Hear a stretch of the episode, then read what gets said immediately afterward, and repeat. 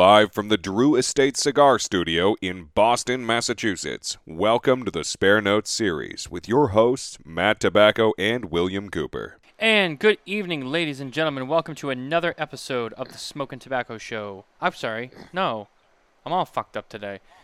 the Spare Notes series. yeah. nah, all right. all right, Coop, give me a hard time. I know you're ready for it. No, no. Listen, I, I probably have, uh, you know, fl- floundered more than you have. so Floundered. first time, yeah. Nat flopped, you know. Uh, Oh, don't even get me going, will ya? Uh, no, welcome to the Spare Notes series. I'm Matt Tabacco from SmokinTabacco.com, and I'm joined once again by my, one of my very bestest friends in this indri- industry, Mr. William Cooper of Cigar-Coop.com. Uh, Coop, we had a we had a long day today. Uh, you and I were both on um, KMA radio this morning. Yeah, no. Uh, great job, by the way, with the takeover. Um, Thank you. You, you know, folks didn't see it. Um, and I'll, I won't steal too much of it. You know, Matt put together a show that was probably a first of its kind. Uh, yeah, we we had not one, not two, but three guests. We had Litto Gomez Sr., Litto Gomez Jr., and Tony Gomez all on the show at the same time. Yeah. It was a great time. Very fortunate to Abe and Alex and, and Paul uh, for letting us have the opportunity to take over that show. It was truly an honor for myself, Nicole, and, and John, but also to, to the to the Gomez's um, for Yep. all being able to you know give us their time on a Saturday morning to be on the show. And I think they had a great time. You know, they were really into it. Litto took his shirt off at one point. Um, so, you know, uh, it was a good time. It was a good time. Um, you know, they, and they talked a lot about Ines. So Ines wasn't on the show, but they, they all talked about Ines, and they the consensus that I got from all of them is that even Litto Gomez does not have final say at La Flor Dominicana. It has to go to Ines, and if she says no, then it's no. So, um, you know, it, it was a great time, and nothing but love to the Gomez family um, and to our family down at Smoke Inn. Really, it was just it was an awesome, awesome opportunity. Yeah, no, it was it was uh, really really good. Um, you know, uh, like I said, I think uh, you know as a as a father of boys, um, who almost are in that range, uh, very close. You know, I just gotta say, Litto's just done an incredible job with um, those two boys. Yeah. And the professionalism and just the, good nature of them, and they're really both becoming uh, cigar makers in their own rights. Um, I mean, if you haven't spoken Solis yet, you know when, when, you hit it, I think people gonna be in for a real treat. This cigar that Litto Jr. did, real deal. So um, they're just they're just uh, a quality family, and, and I'm blessed to know them. And um, I could tell you the other thing is uh, you have to see Litto Gomez party at Pro Cigar. Uh, no one parties at Pro Cigar like Litto. Not even not even our friend Carlito who, who's watching in the chat. No, no, I, I would I would say you know Carlito could party, but you know, um, but I, I, I got to say Litto is definitely at a level. Um, he's at a level higher than me. So Carlito could party better than me, though. I'll say that, right? So, I mean, I was gonna say I've heard Carlito can party too. I mean, well, li- well, listen, Carlito can party much harder than I can. So I'm not, yeah. But but I got to say, Litto, like uh, Litto was up on that dance floor with the cameras on him, you know. So, uh, yeah, he, he- I, and I, I, I, I remember John John showing me the video of was it Pro Cigar like two years ago when like they were all up on stage and they were dressed like rock stars and um, they were like they performed a song or something like that. I don't know. You probably know what I'm talking about. Yeah, I yeah. remember. Um, and actually, I wasn't there for that. I had to leave for that. But yes, they were all up there performing. Yeah, so I mean, a pro cigar definitely sounds a good a good time. It, it definitely sounds like um, that is where Leo Gomez really has his time to shine. Um, so Yeah. Very exciting. Yeah. I we have an un, we have an unknown user watching the show tonight. Uh, What, normally mega, that's mega.com? Meg- 69mega.com? no, no, no, no. We have one called. uh, it's a Facebook unknown user. It says, "What up, drinking buddies?" I'm like, "Who's that?" But I'm thinking it could be Barry Bellavo because Dan Thompson says, "Howdy, Barry Bellavo," um, and we have drink with with Barry before, so that Well, we, we actually drank with Barry two weeks ago. Uh, I We mean, did. great seeing everybody. Uh, you know, I gotta just say, you know, I bust on like you know Boston and New England. Uh, What the warmth and, and, and kindness of everyone up there was, was incredible. Uh, it was a great week I had up there for sure. And uh, also, while we're at it, before I forget, I do want to wish a happy anniversary to Mr. and Mrs. Dan Thompson. Uh, yesterday was their wedding anniversary. Although I don't know, Dan, how many years has it been? That's uh, I'm, I'm sure he'll chime in. But so again, happy anniversary to Dan Thompson.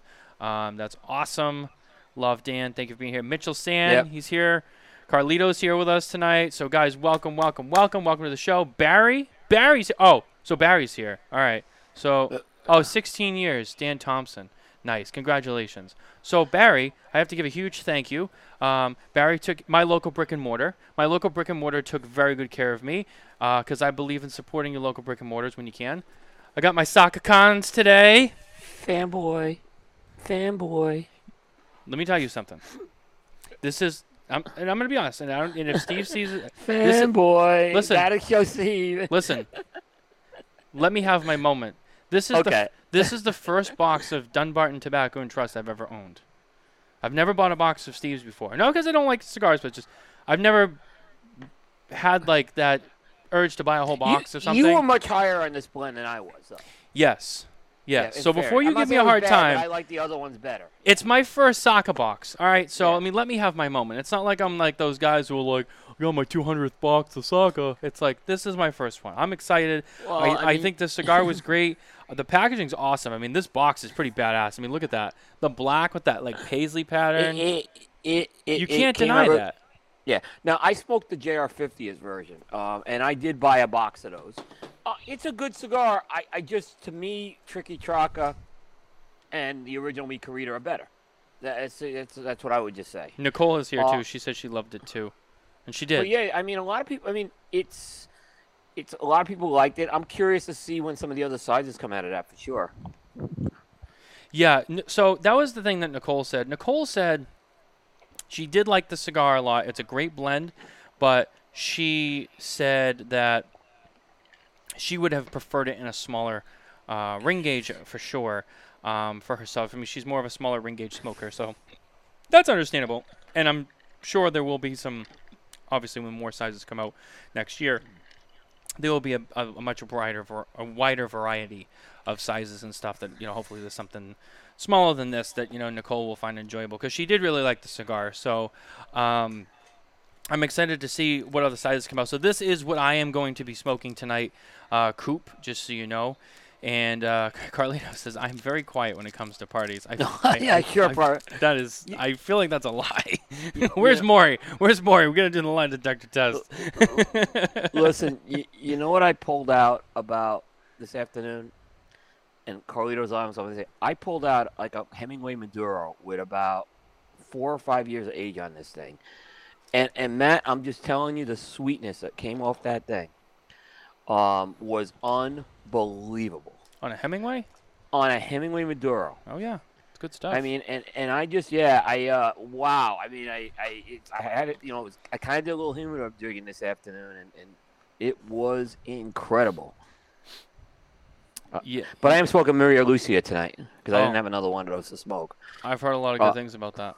Uh, yeah, you know, I uh, when we were talking with Barry, actually, uh, I agree. Barry and I were talking, and on the Cigar Authority, I actually like this is from Luciano Meirelles, Ace Prime. I think we both really like the Mas Igneous, right?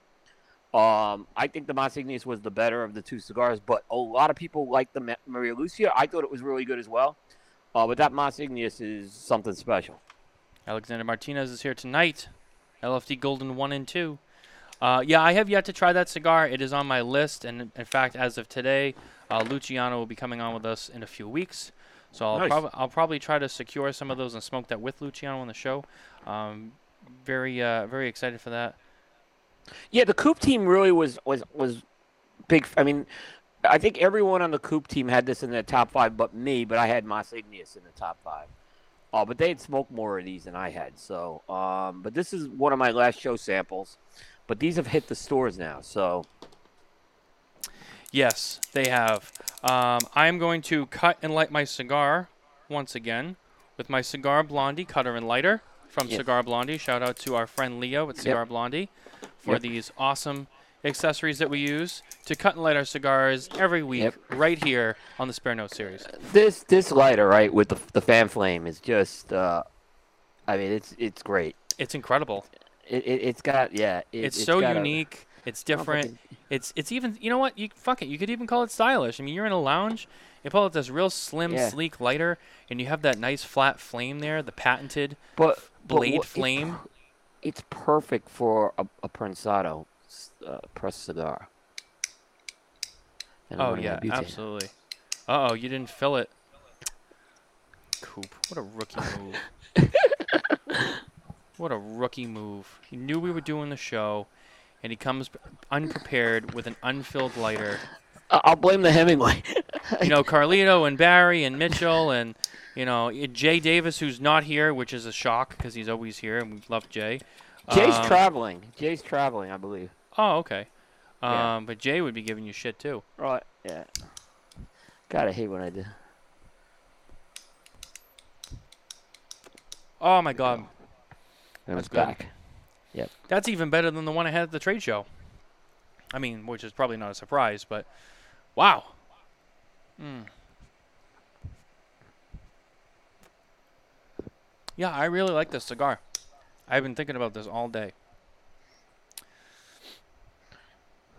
The uh the SakaKhan. Yeah. But you didn't love it. I I didn't love it. Um, but like I said, I I tell you, um, me but it's up Mi Querida Triqui Traca. Uh, both the blue and the red in that four, four by four by forty eight size is incredible.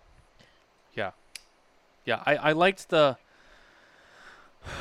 I liked I liked I agree with you on on the Triqui Traca. Uh, I did really enjoy it in that size.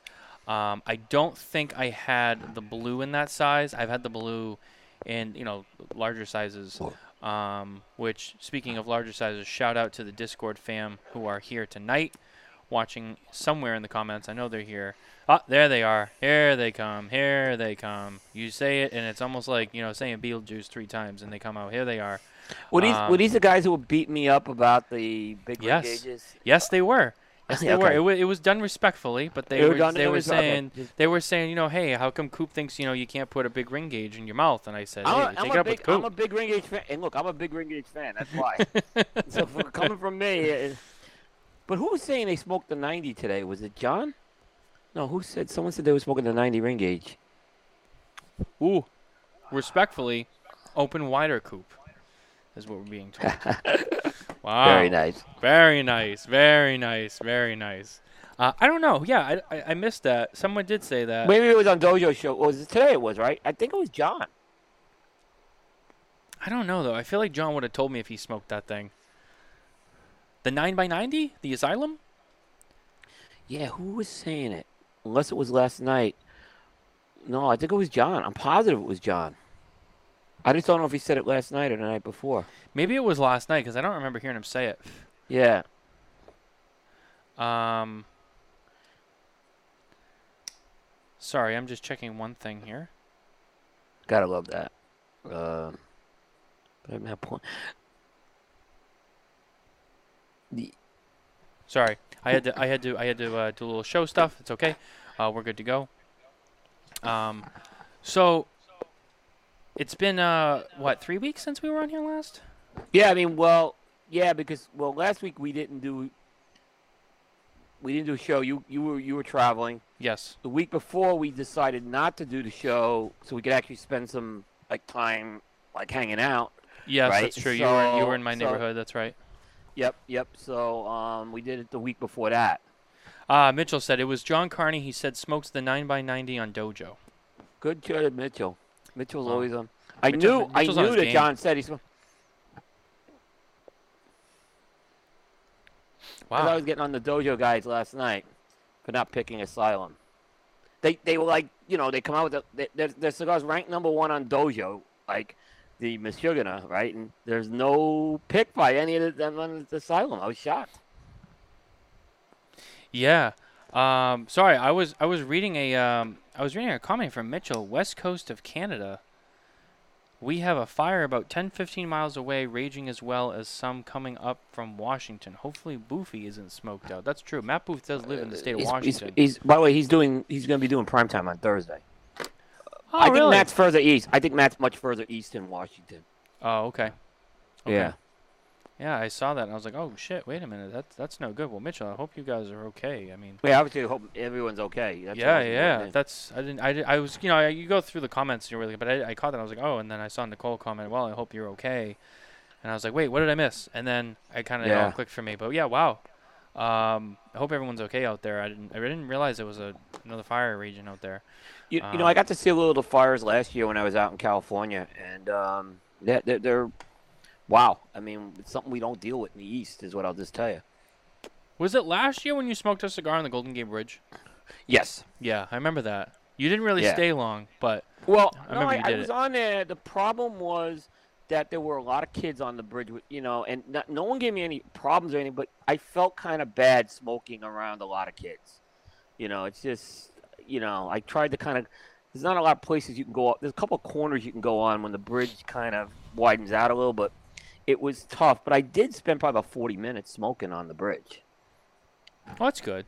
Yeah. That's a good amount of time. Well, the, the, uh, the that was a bucket list. So I, the, I'll just give you the. I started a bucket list. The first one was Red Rocks, which I smoked in 2020.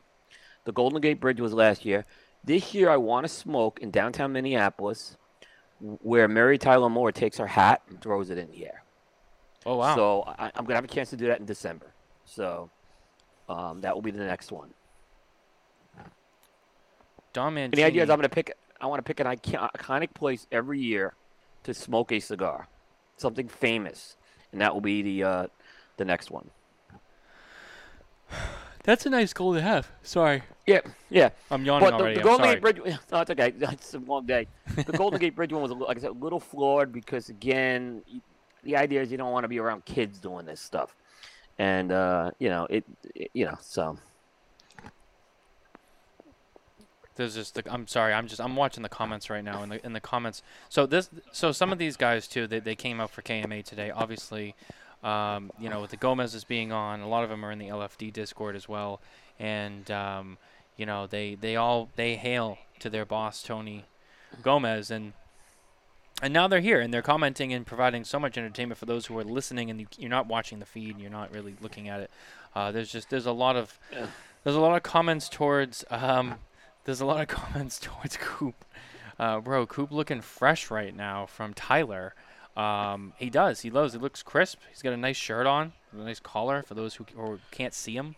He looks great. He looks dynamite. I'm gonna I'm gonna start like wearing the sport jacket and ties on some of my shows again. I think you should. cooler. I no, I, think you ha- I used to do that. Um, when it gets a little uh, cooler, I'll do that. It's still too hot to do that.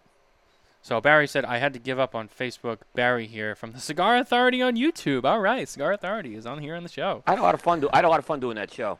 Yeah, you know uh, what? So yeah, so tell so for this show and our listeners who maybe missed out on that, tell them a little bit about you know you actually made your appearance on Cigar Authority.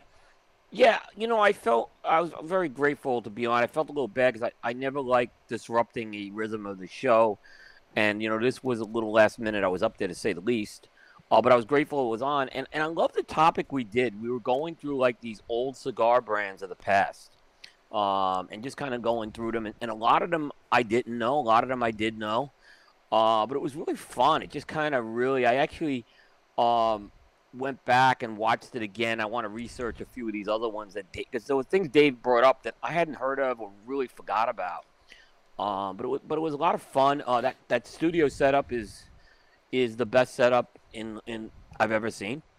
Um, and that goes for my old show, Stogie Geeks. The, the, the Cigar Authority one blows it away. Um, you know, and it's uh, it's just the the store. That store is a just kind of a unique store. You know, the two stories, the long format. Yeah. Um. Yeah. So and then I went over to um, Nashua. We went over to Nashua, which was really cool as well.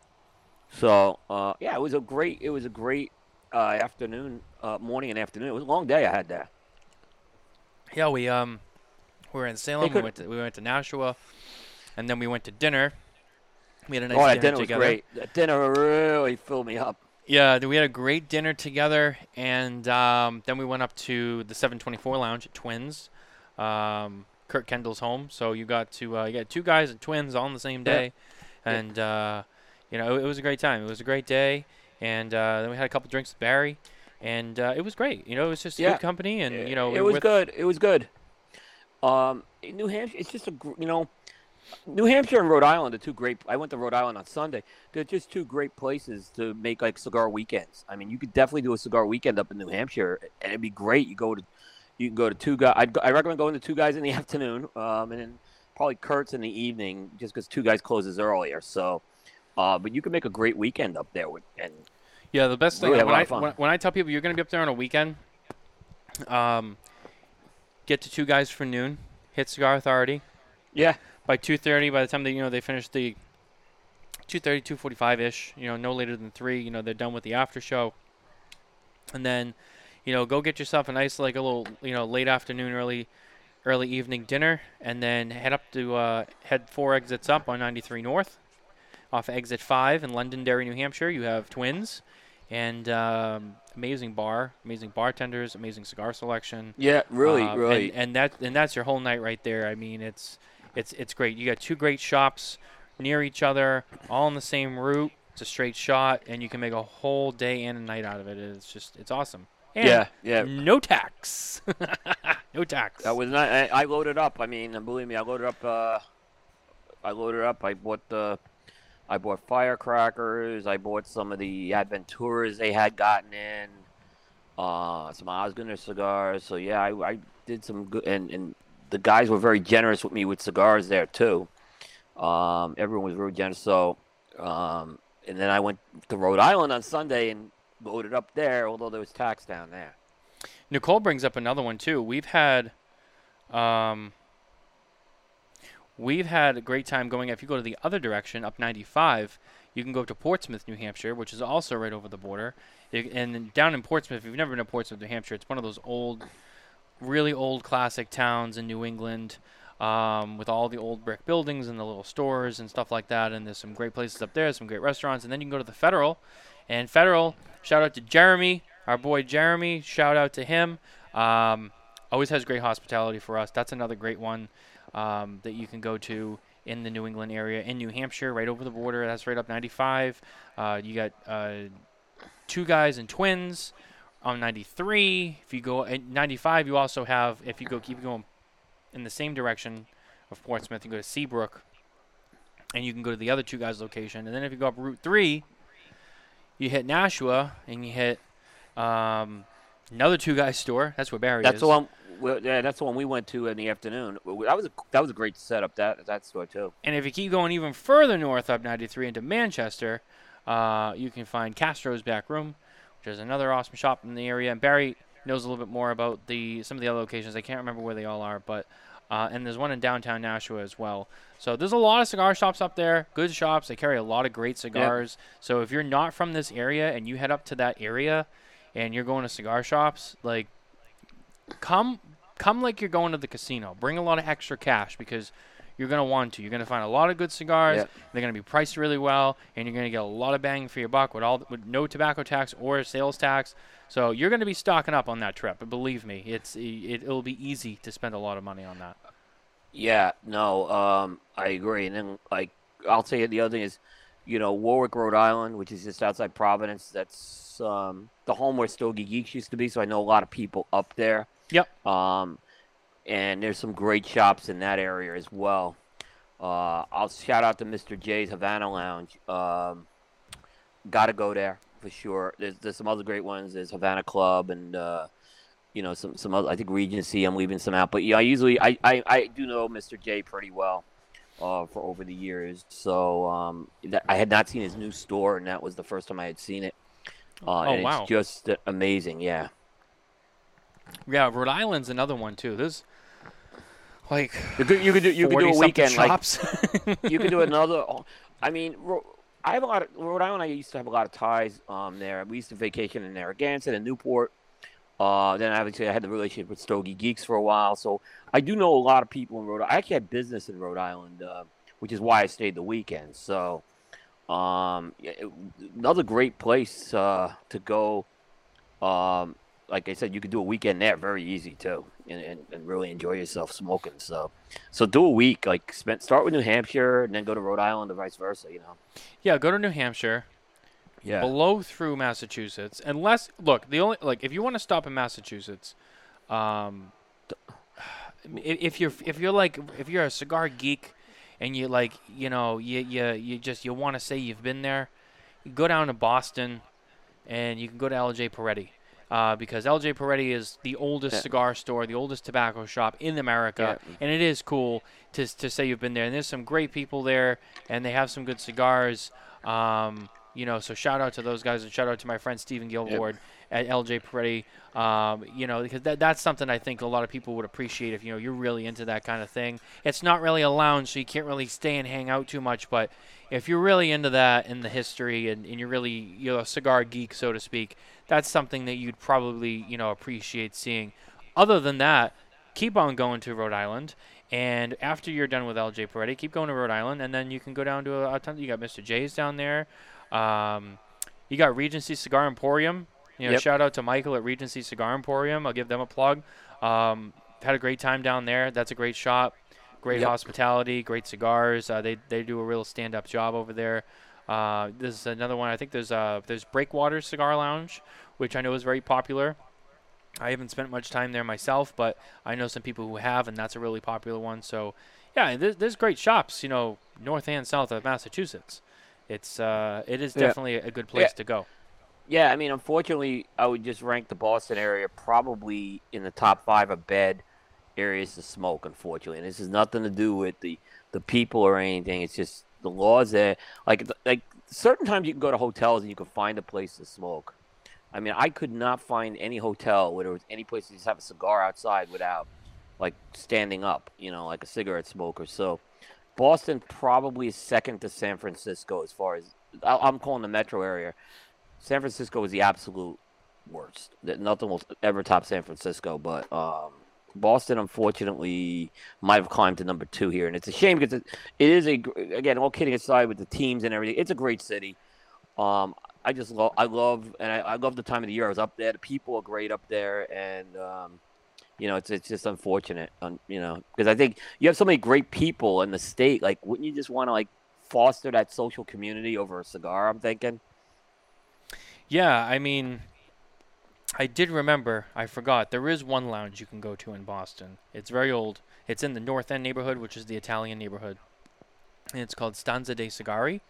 Mhm. Um, that is a pretty cool place. It's like an old school speakeasy. It's downstairs, dimly lit, uh, real old rustic vibe. It's not like very new and modern by any means, but it has that old school feel to it. Like this is the place the mobsters used to hang out, kind of thing. And there's pictures of them all over the walls too. Uh, like I said, it's in, it's in the Italian neighborhood of of uh, Boston. So that is a place that you can go smoke. Uh, I will I will tell you now that the cigar prices are tourist Yeah. prices. So uh, just be prepared for that. So that's why, as a local, I don't really spend much time down there. Once in a while, we're in the city, we're doing stuff at night, and we're like in the mood. We're like, hey, you want to go down to Stanza? I mean, like we're out, like I want a cigar. I'll go, but I'm not going there on the reg to hang out. I think I probably go there like once a year. Last time I was there, I think it was my birthday last year. We went there after dinner, and it was it was a fun time. But other than that, um, yeah, Massachusetts, it, it is unfortunate. I really wish there was more lounges, more shops, and just more going on. But you know what? That just means I have more time to give love to my to my boys up in New Hampshire. Absolutely, they, they'll, to. they'll yeah. take my money. Yeah, absolutely, and uh, it's well, and, they, and it's a good place to give your money to those guys. So and, yeah, Car- and Carlito's here with us too.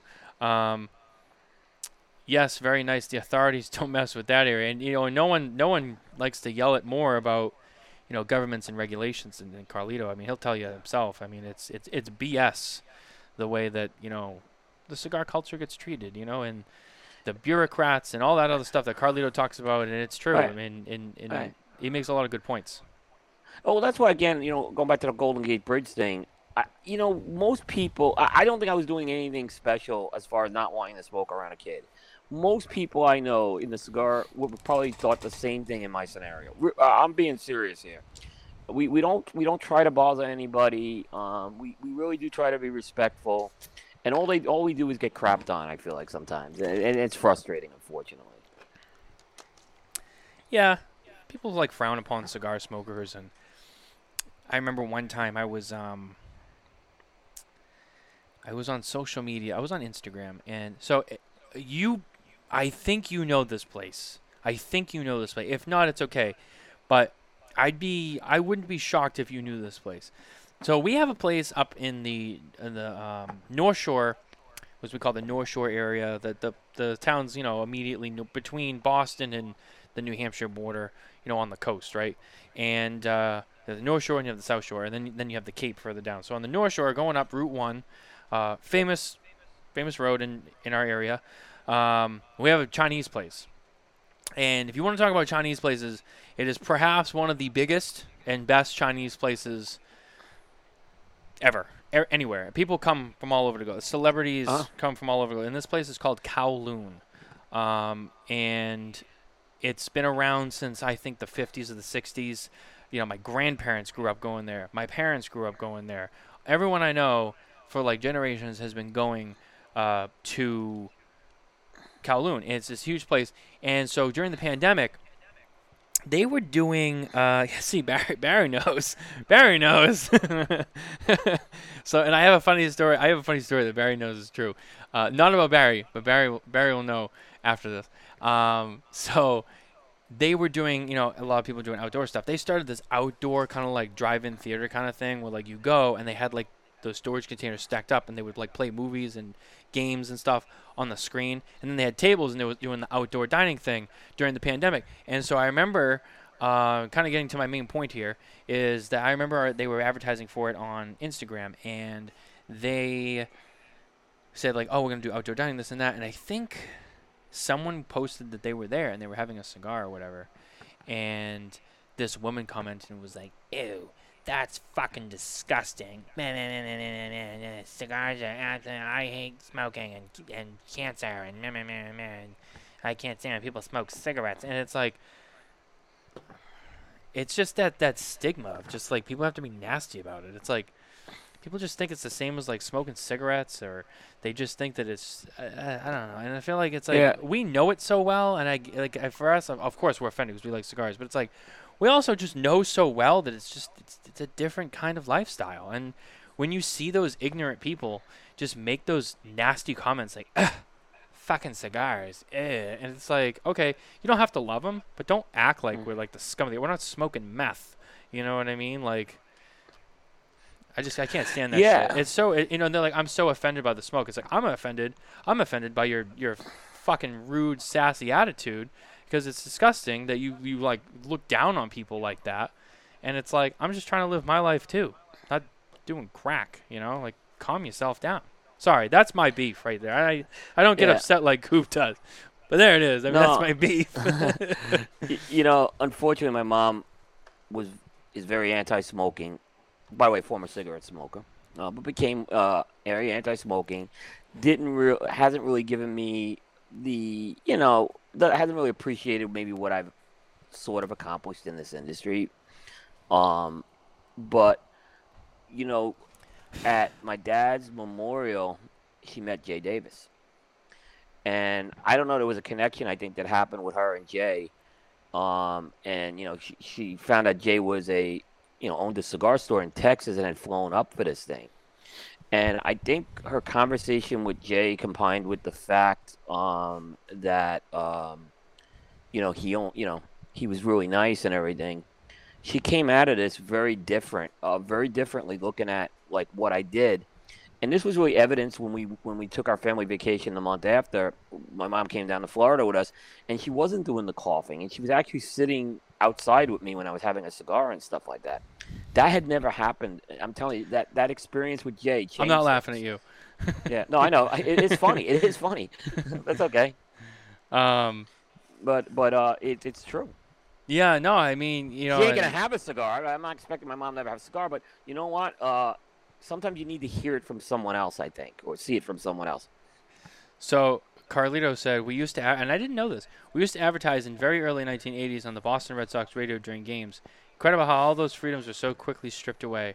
This is why PCA, CRA, and local organizations are so important to support. And uh, I, I couldn't agree more. Uh, there's our plug for cigar rights groups and legislation fighting groups uh, here that we support, like the PCA, CRA, CAA. Um, those groups are they're here for a reason. So uh, you know, Carlito said it best. That's that's a great example. Yeah.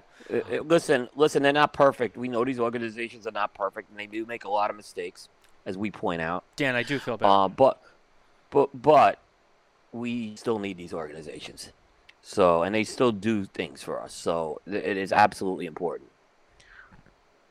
And Right. the Phillies have won, by the way, just so you know. Oh, thanks for letting us know. We were all so Yeah, concerned. just- I was a little behind. My my my uh, thing's a little behind on the TV here. So we, we were all we, we were all so concerned about the Philadelphia Phillies. Red, Red Sox won a big game today. Actually, to them. Oh, did they? I actually, you know what? seventeen to four over Baltimore. Yeah, Yeah, well, it's about time. that's a key. Well, they could be affecting the playoff. I love how New England fans just like move on to the next sport when their team's like out of it. You know. Um, I wouldn't necessarily say that's 100% true. Uh, we we are a dedicated fan base, but I mean, at this point in the baseball season, I mean, when you're in last place, I mean, there's really not much to hope for at all, and you kind of know, like, I mean, it, it is what it is at this point. And yeah, it's football season, and we take football season very seriously. In fact, we're one of the only cities that take all four of our teams completely serious. You know, some cities, you know, they have like one good team, and then the rest of them, they're like, man, fuck them. All of Well, our teams Terren- matter all the well, time. Well, Terrence Riley is rooting for the for the Buccaneers now. I don't even hear him talk about the Patriots anymore. Ah, I don't know if I don't I, I I don't know personally if that's true, so I can't comment. I'm telling you, because I like I- Terrence, I, but I, I like Ter- I love Terrence. I love Terrence actually. Uh, uh, yeah, I love Terrence, but uh, his you know he he just has a couple of misconceptions about things, but he's okay. are we talking about Gabe Kapler again, or You want to talk about Gabe Cowell? I got, no? I got, but is, know. is that what that little comment was about? Because you made that little you like you know you like the like the bitchy girls No. at, the, at the popular table no, in high no, school, it- like it's not, I wasn't even thinking. Uh, Gabe Cap was like one of the of, of certain things like he just doesn't know understand about sports. Right? By, oh, by the way, there is a new coach in the crosshairs of, of William Cooper. oh and- and I god, s- here and I we go. We're never Okay, gonna hear the end of this guy now. Marcus Freeman. He Oh, should have never been go. hired for the Notre. uh, Look, I actually like Notre Dame. Catholic school and everything. I like Notre Dame. Okay, Matt Doherty, my friend, used to coach there. Yeah. Um, listen, Marcus Freeman was not ready to be a head coach. He he should have went to like another school first and then bring him back. And this poor guy's been put out to the wolves. And, and just end it with Marcus Freeman. It's going to be bad this year. It, it- it's you, you cannot. And here's the thing: what I'll just put the icing on the cake. Every time Notre Dame hires an inexperienced coach, this happens. We the team goes into the yeah, it goes into the shitter. So look, Notre Dame bring someone in with experience. Maybe Marcus Freeman could have been the guy in a few years, but he wasn't ready for that job yet. I like Marcus Freeman; he's a good guy. uh, He was a good guy on Kelly's staff. So, um, but yeah, he's got to go. So I don't know what's going on, but apparently Barry's got something going on here. Uh, Barry Belleville, wish I knew who you were so I could message you directly. I don't know what's going on over here. I'm not even gonna some- go there. Uh, something's going yeah. on. Uh, We'll leave Barry alone. oh man, Yeah, oh man, yeah. Don Mancini, my family's getting bigger with all my wife's boyfriends. I don't know what's going on in the comments right now. I Uh, have, I have no idea what's going on. I don't know if it's this. I'm not. I'm not. Uh, Well, something's, something's going on. oh man, oh man, this is gonna be funny to watch. Yeah, no, I Yeah. mean that's the thing about Coop, and I'll remind everyone: if you guys want to get Coop going, don't pick on about anything cigar related because in the end, he don't care about that. None of that matters to anybody.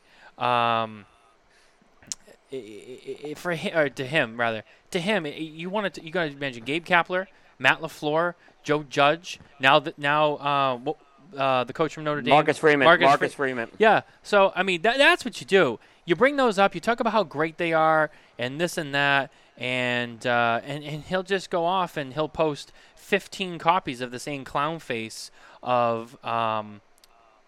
Sorry, of Gabe Kapler on social media. He'll just keep posting the same one every day, and then I'll comment because I'm like, you know, when are you gonna give it up? And he and I get shit because it's like, well, you know what? Here you are commenting again, and it's like someone has to look you in the eye and be like, Coop, like enough's enough, dude. You're obsessed with Gabe Kapler. Just just say it. Just cool. All I let's, know is everyone. have an I got more intervention. Likes.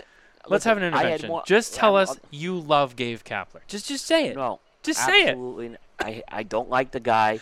I don't like the I don't like I don't like the wheat Jeremy eats. I don't like the fact he takes uh, his skin off the uh, chicken McNuggets.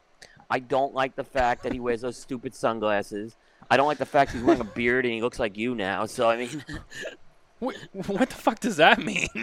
You and him look alike. Uh, but, uh, but no, but it, it's how you said it. You just said I don't like how he has a beard. He looks like you. So oh, I, okay, so so me- no. So you said no no no no no. You said it like he now he has the beard. So now he looks like you. That's another reason why I Well, don't like cool. him because Okay, he looks okay. worse. Was- like I look bad. No, no, no, you're a cool guy, and he's trying to be cool. Not. Ah, okay? Good save. Good save. Yeah, no, that's an honest answer. That was. That was, that was okay. I, I don't. Yeah. Oh my god. There's just so much going on in the show tonight. I uh uh let's see. Another unknown user. Our after show last week on NFT seems to be have offended a few people. Oh man.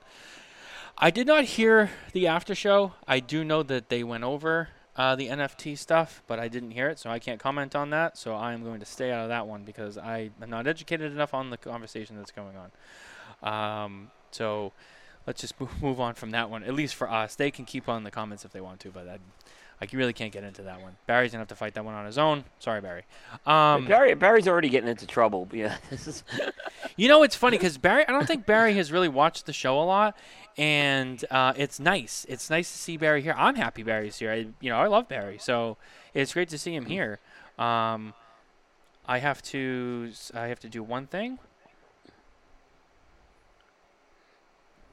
And Coop, you're gonna want to you're gonna want to check your phone for that one, just because I wanted to ask you about something before we bring it up on the air. Um, just so I know if we're on the same page or not. Um, just giving you the heads up. So, um, again, I feel like we haven't really covered anything solid like we normally do by now. We're just having our, our general banter. Well, I It's been nice, is something I- yeah. So there is something I do want to cover, and it was what we, you and I were talking about a little yesterday, Okay. Yep. and it's cigar related. So th- yesterday was that announcement from Forged Cigar Company on their flavored line, and I, Yes. and I thought, I, and, and FLVR or flavor. FLVR, yeah. And I thought it was an interesting conversation um, because it kind of goes into the debate of what should we cover, what shouldn't we cover, right? And you asked me a, a couple of opinions on it, and and it's interesting because we recorded Jukebox a few hours earlier, and Dave Burke kind of asked me the same thing about this release. Um, so I'll frame the discussion here a bit, okay? Okay. Sure. Here, here's my first question. Like Dave Dave Burke asked me this question. All right, do you think that why would you come out with this release knowing that flavored cigars could be on a on a very short leash right now with the FDA? I thought it was an interesting question. I had an answer for it. Yeah. Go I ahead. don't know sure. what your th- Okay, so my answer was that this like Forged's is owned by STG. It's a big company, right? Um, they can afford to do this, okay? And if but and look, flavors aren't going to be banned probably for another couple of years if it if they get banned at all, right? And I'm not convinced. I don't know what's going to happen with that, but um, certainly they can do that as opposed to a very small company like let's say like and I'll pick on Protocol cigars, right? Juan Cancel. Like I don't think it would be a smart move for Juan Cancel to come out with invest cycles in a flavored cigar line because he's a small brand and that could that's going to eat up a lot of resources, which ultimately may not pan out for him. Right? It's a bigger risk for him to do it. But but I think for the most part, um, you know, STG they could do this and. Um, but I, but it was a very interesting release. Did you did you? There was a lot that intrigued me about this release yesterday when it came out. Ultimately, I did decide to cover this, by the way, for a few reasons. Um, starters is I didn't have a problem with the packaging, and there was no naming on there, so I didn't feel like that this was. I don't think this is not an issue of packaging. Uh, it was an issue of whether you think you should, it was a flavored cigar, and they were using other names with with this cool like retro 1970s vibe to it. Where I didn't have a problem with that. Um, you know, so instead of calling something uh, like birthday cake, they called it um, like I forget Space Ranger or something like that, or Fist Bump. Actually, birthday cake was called Fist Bump. It was like something completely off the wall. Um, so I didn't have a problem per se with that. Um, the packaging didn't give any indications. There weren't like birthday cakes or caramel chunks on, on the packaging. Um, you would have they looked like cigar packaging is what it looked like. So I was okay with it, and that's why you had asked me, "Are you gonna?" And I said, "Yeah, I'm gonna I'm gonna print this."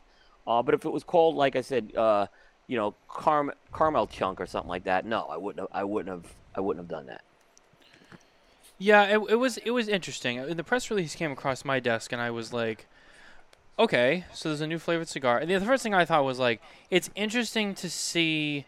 Um, it was interesting to see a new flavored cigar, um, being announced, a full line, five different blends and all that. In a time like this, but I mean, I guess you know, like you said, it, it'd still be some time. Uh, and if anyone's gonna do it, it's gonna be a big company who has the the money to do it, right? So I was Yeah. like, okay, that made sense. You know, if at first glance you see it and you're like, oh wow, okay. And, but then you know you look at it and you start to think about it and you think about well who's doing it, what are they doing? You're looking at the the names on some of it. You're like, okay, I mean it's uh, compared to some of the other stuff I know we've talked about in the past. Like yeah, it's a little different. So like I could see maybe where, um, you know, like I, I know that they they kind of release like specific flavor notes on stuff, but they're not calling it that. They're calling it by a different name. So I think it was um, It, yeah, I, I mean, either it depends where you're drawing your line. If you're drawing a line, say I'm not going to cover flavors anymore, or yeah, but I don't think this was crossing the line of this is marketing to kids. I didn't see anything about that that would appeal to any kid, any different than than a lot of other stuff. Yeah, that that's that's Traditional stuff is what I'm saying. Yeah. Yeah. So, yeah, no, I, I thought it was a I thought it was a very unique release. Um, when I started, I was like, oh, this is something kind of different, and Yeah. um, it was interesting. I, I kind of liked how, um, yeah, they have five different flavors, which I mean, I'm not a big flavored cigar smoker, but like looking at it, I was like, to be honest with you, I I would try that. Yeah. Um, the interesting thing that came out about this is, like I said, this came up on the jukebox show, right? Yeah. Um, and you know, we pair music with cigars on that show. And you know, we were looking at some of these releases, and we were very, very intrigued because, for example, there was one release which was called Yacht Rock. Yeah. Right, which is a rum flavored cigar with uh, sugar and cola flavors, right? So we were like, well, do we do a Yacht Rock show and smoke that? I mean, why not? I mean, you know, what, what, like, why not? Why wouldn't we do that? You know, um, or do we do like a Space Ranger show and do a future, like futuristic music or something like that? You know, um, so we, we were we were kind of like I said, and the five names here are the five names: Ski Chalet, Fist Bump, Space Ranger, Yacht Rock, and Unicorn Tears. Uh, they they always did a bit. They, they probably could have called it blue, white, green, brown, and purple. Like, but they they chose to put other names on it. Um, but again, I didn't see anything that would wasn't like a, a bag of ice cream or a bag of cereal, you know, that would really um, go and uh, you know where a kid. I, I didn't see anything that would be. In fact, there's nothing on there except for the FLVR, which says flavor. That's the closest thing to anything that says it's flavored. So it doesn't even say it's flavored, but they kind of did this FLVR, which you know it's kind of a spin on it, I guess.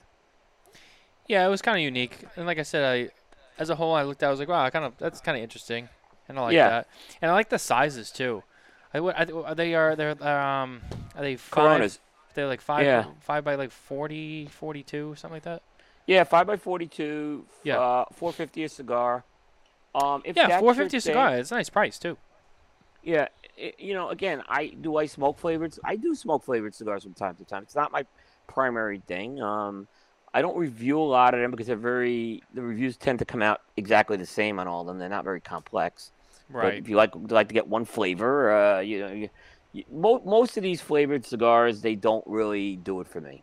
I, I feel like I'm, I'm I'm tasting artificial sweetener with all of them, which I don't like. So, um, you know, so I mean, and the other thing that's interesting is so this is being sold by Forged Cigars, which is the spin-off of General that they Right. did Yes. they needed they, they you could argue they needed a flavored line right because cao flavors went with general so that's what general was doing their flavors under the cao line so now they kind of come out with their own line here under um under Forged so it gives those guys something as a sell and if they ban them i don't think they're gonna take a big loss on this i mean they'll take something but i don't think it's gonna destroy them Oh, yeah. There's always loss. I mean, um, but you know, again, you know what? The one thing to think about too is you know, we we talk about these flavor bands and stuff, and you look at the companies who who make the most of it, right? And there are a lot of the big companies. You know, Swisher International. I mean, perfect example. You know what I mean? Um, off the stuff that Drew Estate makes with acid, right?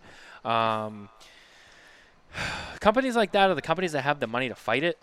You know, with Yep. with their lawyers and all this other stuff, and, and try to delay things and push things out, and those are the companies who are really going to go after that stuff, right?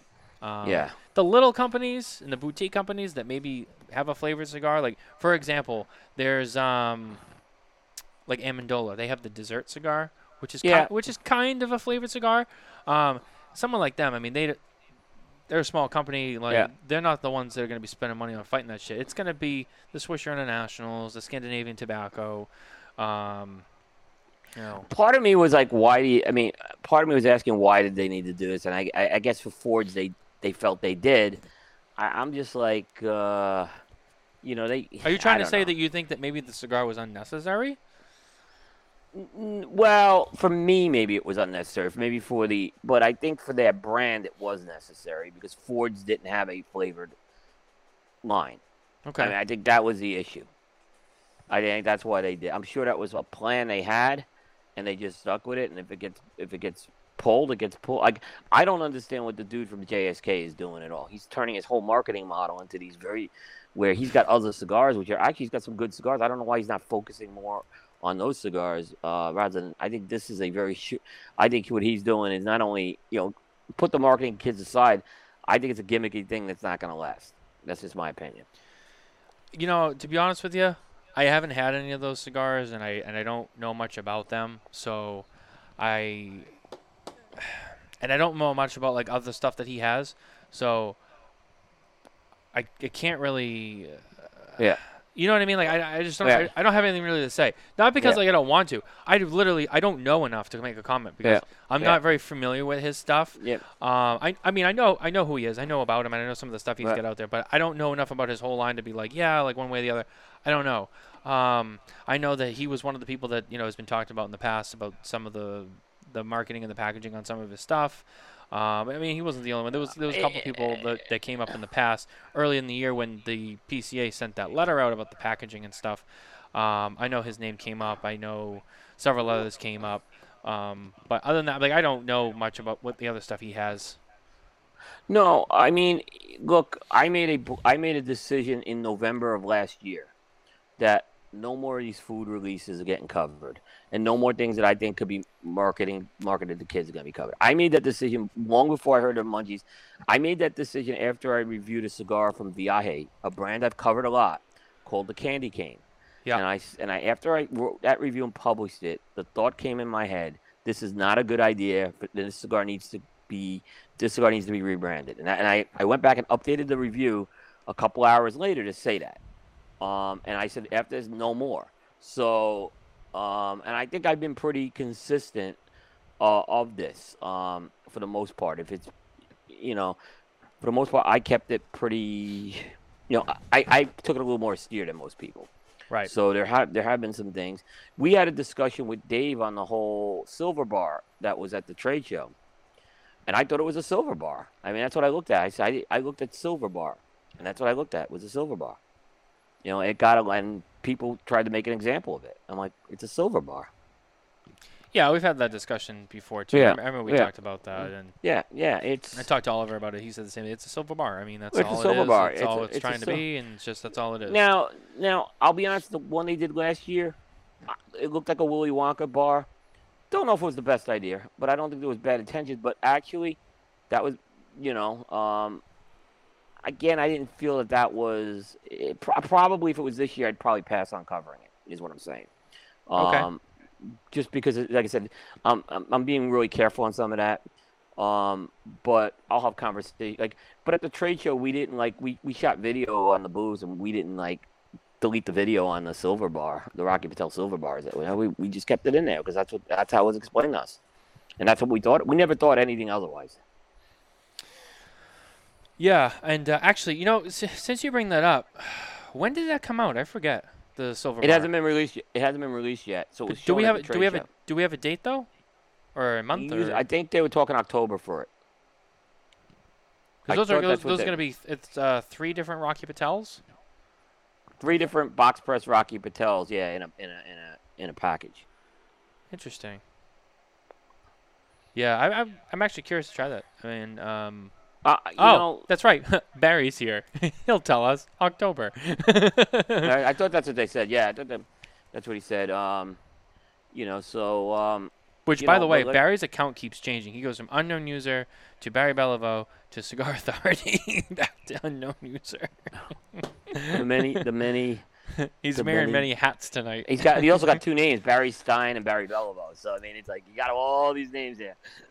What is it that Uh, Jonathan says? That's his maiden name. no idea why. yeah, the the uh, no. So I mean, you know, look, it, it there's there's always gonna be more of these that come up. There's gonna be all the. and It's always gonna be a debate. Um, and uh, you know, I'm just trying to use common sense here as well. So So, I see something interesting here.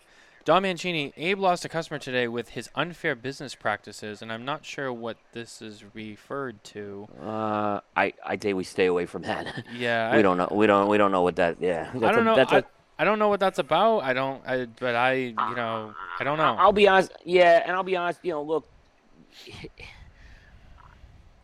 we all in our walks of life have bad experiences with customers and other types of jobs. I don't. I don't really feel it's something that we need to bring up on here. Uh, if Abe wants to bring it up on his show, that's his. Let him make that choice. Is what I would say. Yeah, no, I, I agree. It, it look Yeah. it has nothing to do with us, and uh, I, look, Yeah. I, I have nothing but respect for Abe, and that's not going to change Yeah. unless he like calls me on the phone and says "fuck you." I'll be like "fuck you," but he won't do that. So He- yeah, Um, yeah, he'll get unless mad I give him a reason on his- to, but I, I don't plan on giving him a reason to do that. So No, I, I'll I'll pick on him for drinking Starbucks coffee. That that's and waxing poetic about it. That's what I'll pick on Abe about.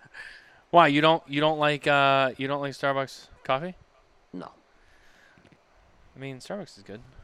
Well, do they support? Like, they they have some strict anti-smoking practices, right? Yeah, I Which is their right to do. Uh, I guess no, I true. just I, I I don't think their coffee's that great. To be honest, I never thought it was.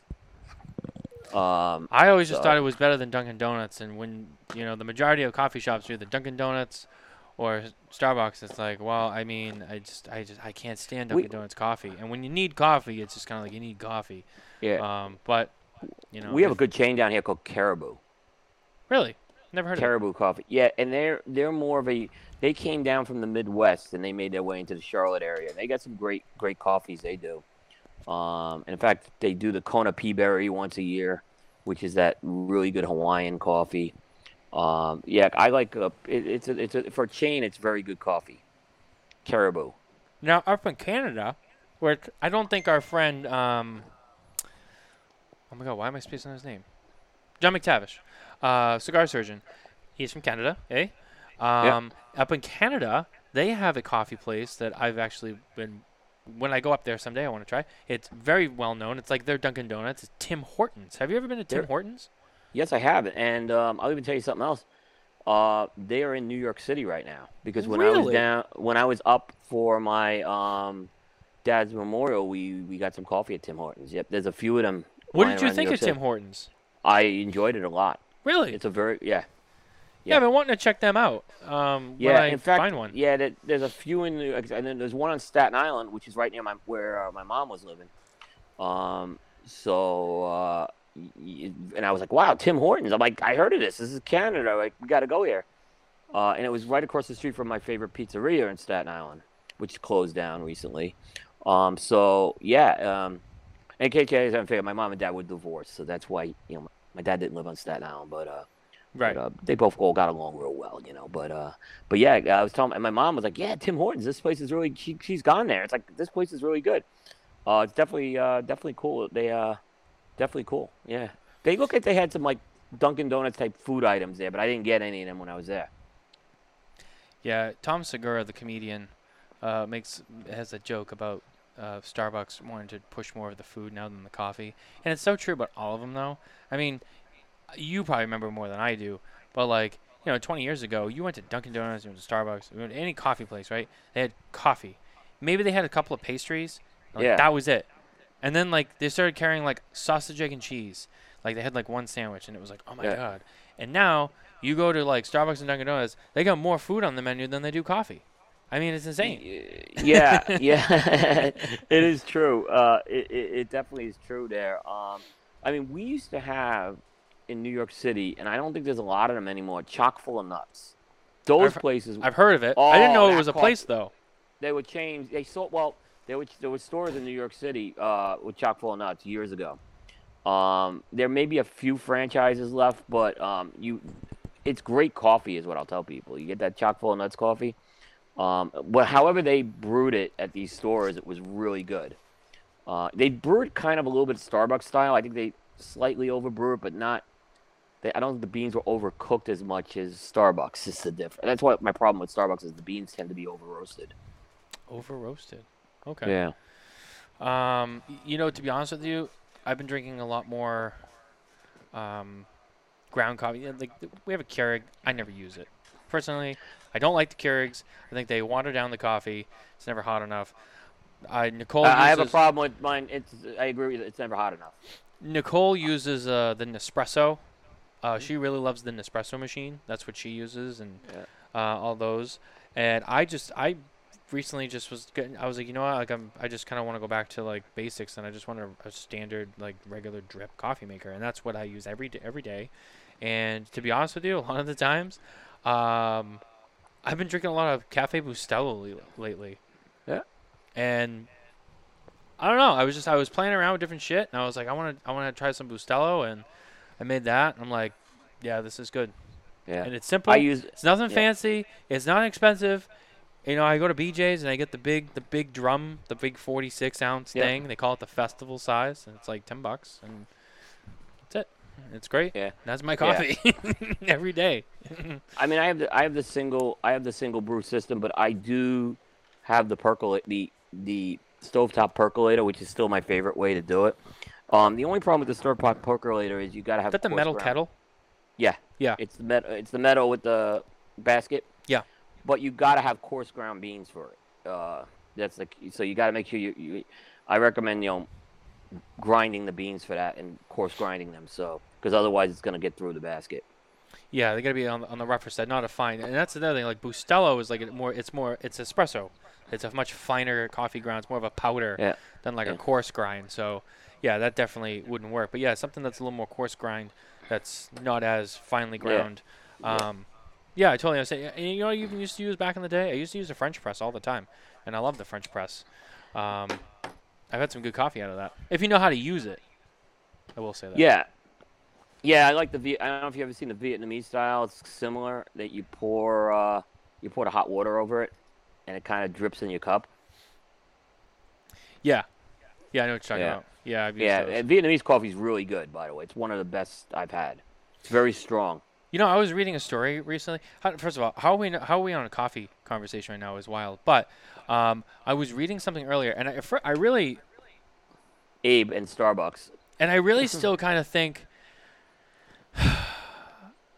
I feel like I don't want to believe it, but I, I think I think it might be real. I'm gonna ask you. I don't know if you've heard of this, but it's some one of the countries in Asia.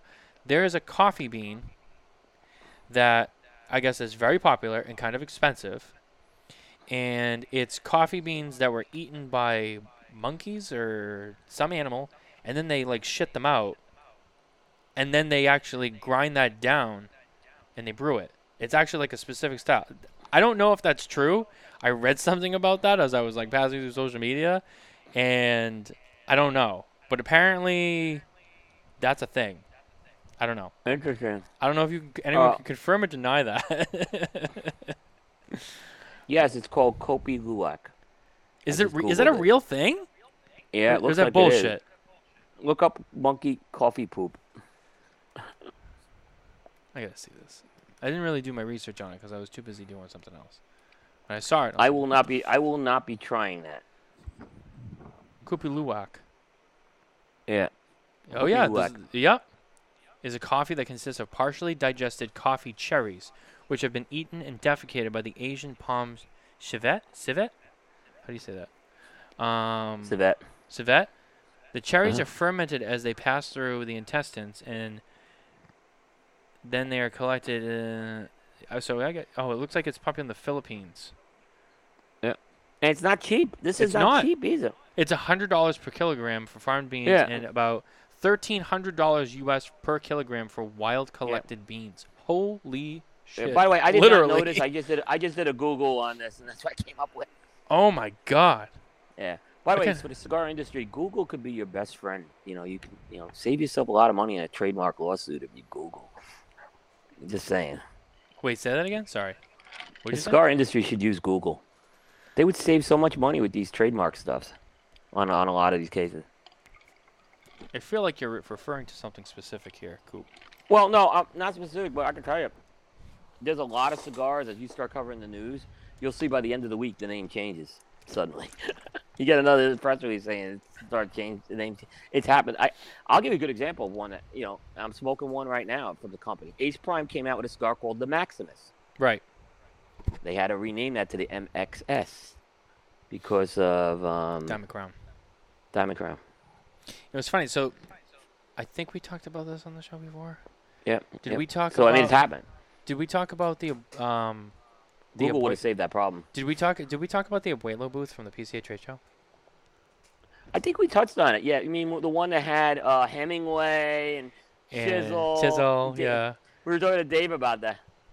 And then Dave saw it, and then I think he he told Litto Litto Gomez he was like, "Hey, come here, come check this out." And him and and him and uh, Litto went up to the booth and talked to the guy and was like, "Yeah, you know, you got to cigar called the Chisel, and La Flor Dominicana has that and it's trademarked. Uh, you got the Hemingway, made by Arturo Fuente.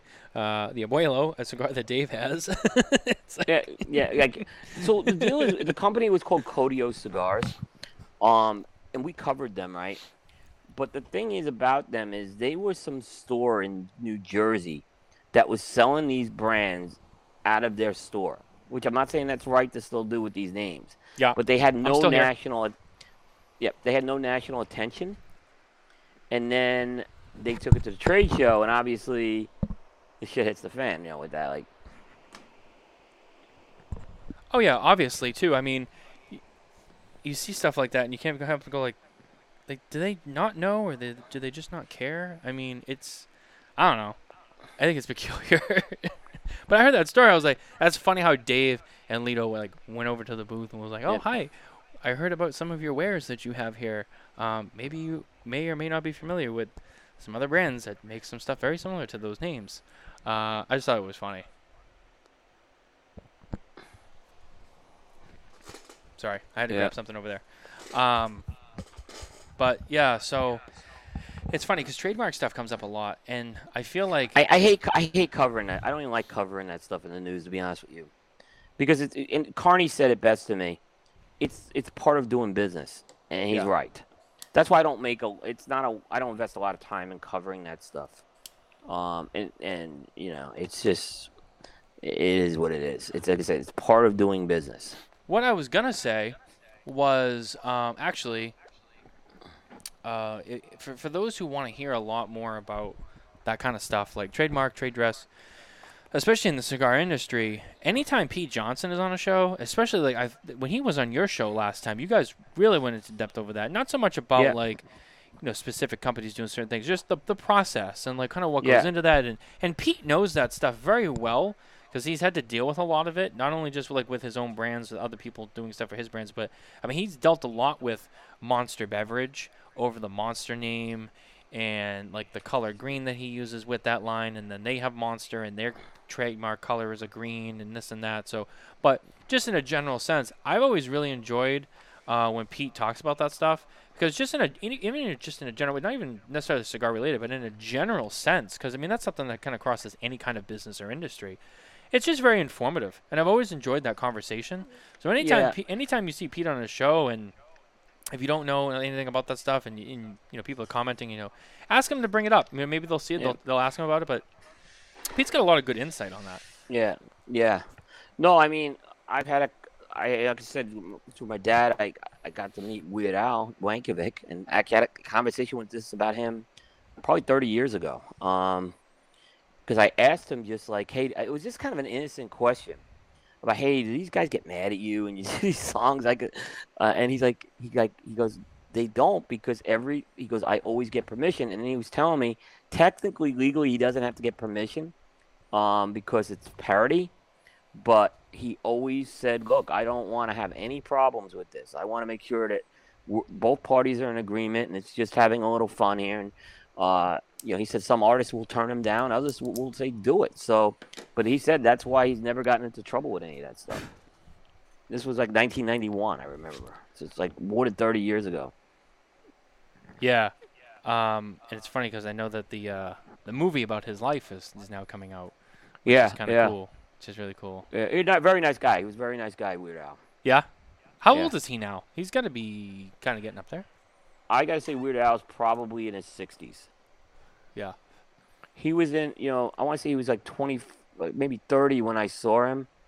Um, my dad, like I said, my dad knew him. Obviously, he drove him. That's so. Uh, he was in his late 20s, early 30s around that time. So I'm thinking 60 at least. I'm gonna Google it and see what it what it was. Uh. Yeah. wow. Why, you're doing that. 60, 63. He's gonna be 63 next month. Oh, 63. Yeah. Wow. Oh, that above. Yeah. Oh, my cord is caught on something here. What? I think I rolled. Gotta over the hate when that happens. I rolled over the cord, and then I'm like trying to move. I'm like, fuck. um, yeah, one of the things I, I I wanted to bring up, I had on the. Uh, I don't know if you covered this, Coop. Hmm. Um, did you see the news from the PCA this week? Uh, PCA hosts introductory meeting with Center for Tobacco Products Leadership. I didn't cover it, and we could talk about that. Um, Yeah, why don't you go I ahead? s- Uh, and I asked Jared about this on Thursday night, and he didn't really have a lot of, to offer. It, I, I just felt like covering that we had a meeting without like accomplishments out of that meeting. What am I doing here? I mean, go to PCA website and read about that. That's what I'm saying. Um, certainly, I, I think PCA should be sharing that information. Not, but for me to put it on Coop, what am I going to say? Well, we had a meeting, and I, I was asking Jared, hey, do we have some good positive next steps?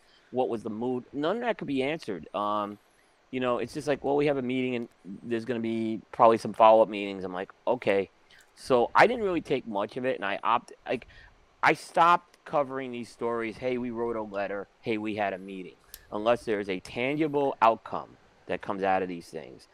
Um, and it's not because I'm trying to be mean or anything. There's, it's a bandwidth issue. I, I can't. It's a bandwidth issue. Is what it comes down to, for me. Yeah, no, I just um, I figured I would just bring it up and. Uh, Yeah. No. I mean, I'm just telling you why I didn't. But I'm, I think. It Oh, no, yeah, that- no, that's fine. Uh, yeah. I want to make sure it's clear. I think it's important that they shared that information. Don't get me wrong. Yes. Um, now, having said that, in terms of what it actually was and what was said, what was your what was your thought on this? Uh, I'm going to use the John Carney answer. It's part of what they should be doing every day. It's part of their business. Yeah. That's know- my answer on it. And to be honest Um, with you, you know, you go to the. You, if I, I just want to add this one thing you know, Yeah. for that whole like middle part of the year, um, let's say maybe last week of May, Memorial Day weekend, all the way through like the first week of August, all you really hear from the PCA most of the time, and I'm not saying it's the only thing. I'm not saying things get left Uh-huh. out. There are things Yeah. that come through, but most of the centers like on the trade show because it's the trade show's coming up, and then they're at the trade show, and then this is, and there's a lot of focus on that, and that's not bad, and I get it, but you know, it's it is nice to kind of see some other communications coming out of PCA again about some other things. Like, all right, the trade show's over. Now, like, what else is going on? You know, because Yeah. that's the stuff that people really need to know. From from talking to uh, Jared, who's a, a board member right now, uh, Glynn and Glynn Loope and Joshua have been hands down in this adv- putting together the advocacy strategy going forward, and I'm sure that's a lot of work that's going into this right now. And uh, and at the same time, it may seem like, hey, this Dr. King months ago became head of the Center of Tobacco Products, but you know what? I guarantee you they tried to meet with this guy much sooner, and it probably took a long time. Um, so I'm not going to beat them up over that, but but yeah, I think they're they're focused on this advocacy strategy that they're going to roll out um, at some point. You know, I think they they got to they got to do it sooner than later. Um, I'm worried that there is a lot of time going, but I'm sure this is not it's a complex thing they're doing. But I I agree with you, uh, Matt, 100. percent good that we're seeing other types of communication come out. Um, I'm starting to see the PCA take a little bit of leadership with some of the international stuff. I think that's a, a very important thing. Um, so I think you know some of these smoking, like the New Zealand thing, I think came up. Uh, I want to say one other country. Um, so I mean, they're starting to do more of that stuff, and, and it's good that they are sharing that stuff. Um, and I think they should be sharing that directly on their website, which is great. And if, if they come to me and say, "Hey, this is an important thing. We want to cover. It's part of a bigger picture," yeah, then I'll cover it for them. I'm not trying to be mean or anything. It's just a big bandwidth issue I have right now with, with what we're covering. I just don't have the, the, the bandwidth. And then you know, if I put the time in, then I want to make sure that my story is shared, not cigar aficionados. You know, so or Good point. in addition to cigar aficionado. You know, I just I have to have something back in it uh, because it, it's otherwise. I mean, I'm not trying to be cocky or anything, Matt, but since I've started like really being a little more pushed back, the cigar coop numbers have gone up on the website. So I think I'm doing something right right now, focusing energies in the right area. So, and that's what keeps the lights on in cigar coop. So, Uh, yeah, no, I, I agree, and everyone kind of has to do what works for them. You know, we've started to make a couple of changes um, with the way we're doing stuff at Smokin Tabacco, and uh, it's all about kind of fine tuning how your website works best and the things you cover and the traffic that comes from it. yeah, And yeah, it's just and it, it's not necessarily right or wrong. Everyone has to do kind of their own thing, and there's a specific a style or a format Yeah. that all of us kind of like Uh, to follow for our own sites that works for yeah, us. yeah. Because you know Yeah, we want to be different from each other. Yeah, we want to be different, um, and we, we each have our own strengths, and I think that's what makes us not cookie cutters, right? So I agree with you on that. Um, I, don't have a problem if anyone covers that stuff. I think it's there's no problem with it. It's just I can't do it right now. Um, we're we're saturated right now. we I mean, we went through we we didn't finish PCA coverage till Labor Day, so Yeah. I mean that's just kind of yeah, which and that was yeah, so that explains a lot. Um, one of the things I wanted to ask you about was, did you see? I'm not sure if you get, if you if you covered anything on the German engineered cigars, the lineup. I did. I actually did cover that. Um, you know about that? Yeah. Um, what did you think of that? Um. Oh, here we go. I, I heard I heard the chuckle. I, I you had something to say.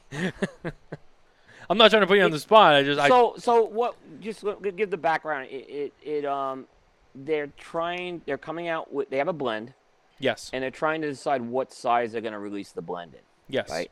So they have thrown it to the consumers to get involved with it, right? And they're selling these three packs, and the idea is you're going to go and vote for it, right? Two things I always say about this: historically, the only example I've like McAuliffe, maybe the one that I think had success with it, but McAuliffe had, they just went for the name. They had the blend and the size ready already, right? So what I what my point is on that is you guys are the blenders. You guys know this stuff. You should know how this is performing best right now. What, what like what size this is performing best in, and you know you, you shouldn't have to go to a consumer vote to go do that.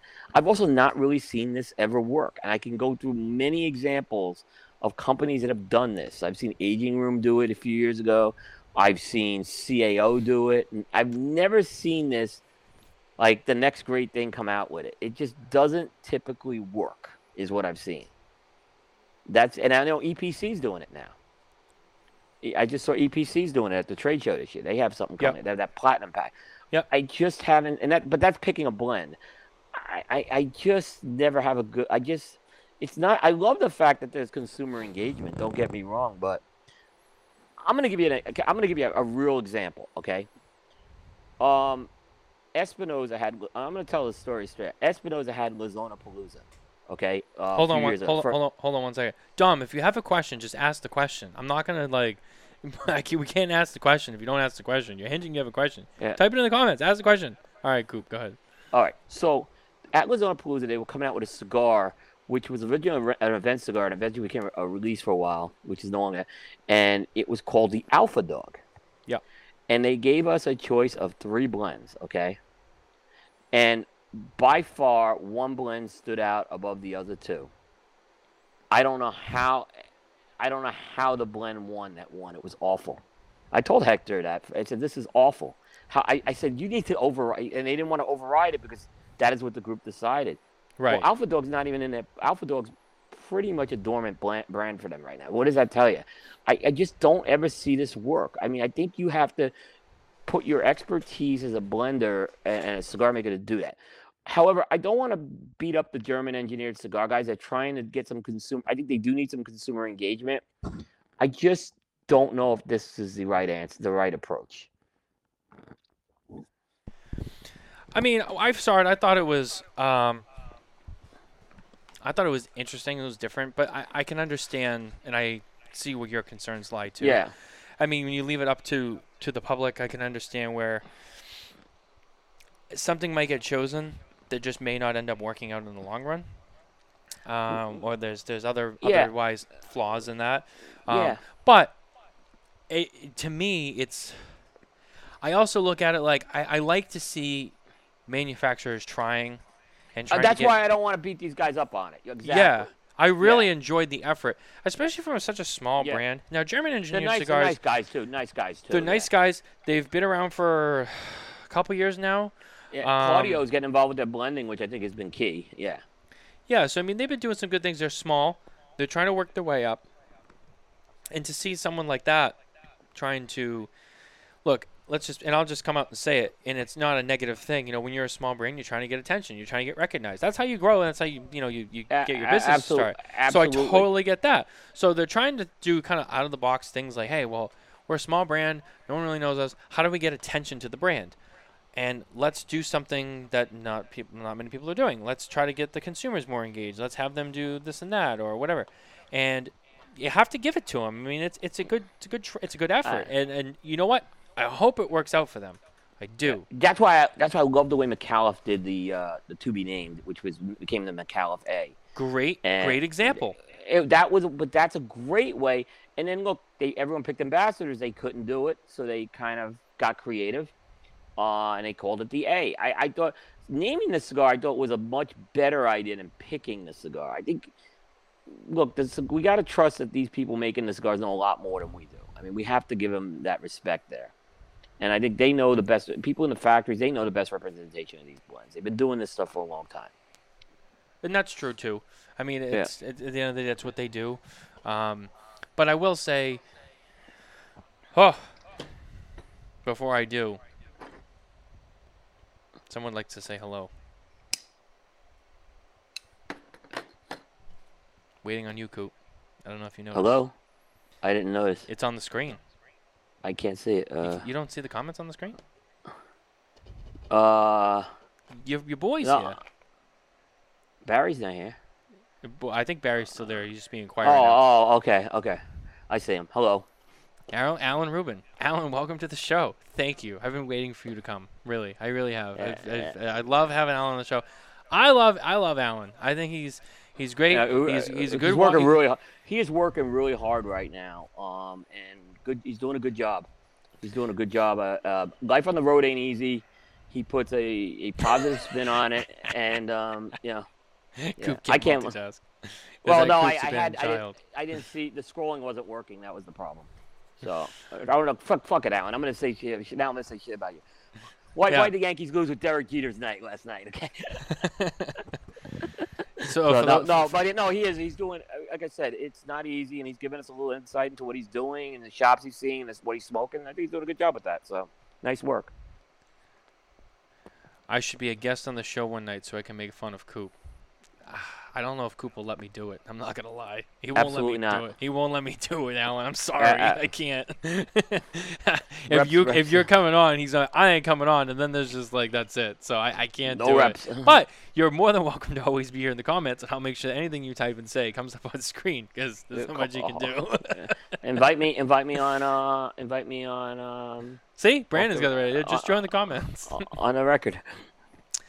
Also, I, I have to. I think it's worth mentioning. So, Dom, I wasn't yelling at you. I was just saying, if you have a question, just ask it. And then I can't. We can't answer the question if you don't ask the question. I know you have a question. I saw the comment. You don't have to get upset. No one's attacking you. You know, it's all good. Uh, Alan Rubin, Coop doesn't think I'm important enough. Oof. You're not. Oof. You're not. I mean, I'm not gonna lie. You're not. Uh, nothing personal. I'm the most. I'm not really that important. There's a fight about to break out. There we go. Wait, just wait till Alan Rubin starts talking about. Well, can The we move on Phillies and like do some? Can we, can we move on? Just let me have my two minutes of fun with Alan. You know, I, just- I, I, I got- you got one appreciate him already. here. You know, I appreciate him coming on. You know, he, you know, you, Yeah, you don't yeah, the- the appreciate you know people watch the now, I show. I mean, and they don't come back. It's you know, come on. You know, at the end of the day, Alan's awesome. He comes to the show. He supports the show, and anyone who supports the show, uh, like, you know, that means a lot. So, No, I mean it's you can't just have everyone on a show. Sometimes it's it's not, you know. And I usually typically I don't put uh you know usually it's national people I put on a show. Is usually what I'll do. Barry, who is Alan Rubin? Well, uh, go, let's go. all right, here we go. Don't, Dom can we not go Mancini. Coop, pick me, brother. I have a question. What is your question, Dom? If if you don't just ask, ask the the que- question. Just ask the question. if you don't ask the tell- question, then that's it. We're just moving on. What okay? up? I, I typically so you know this is actually an interesting topic here.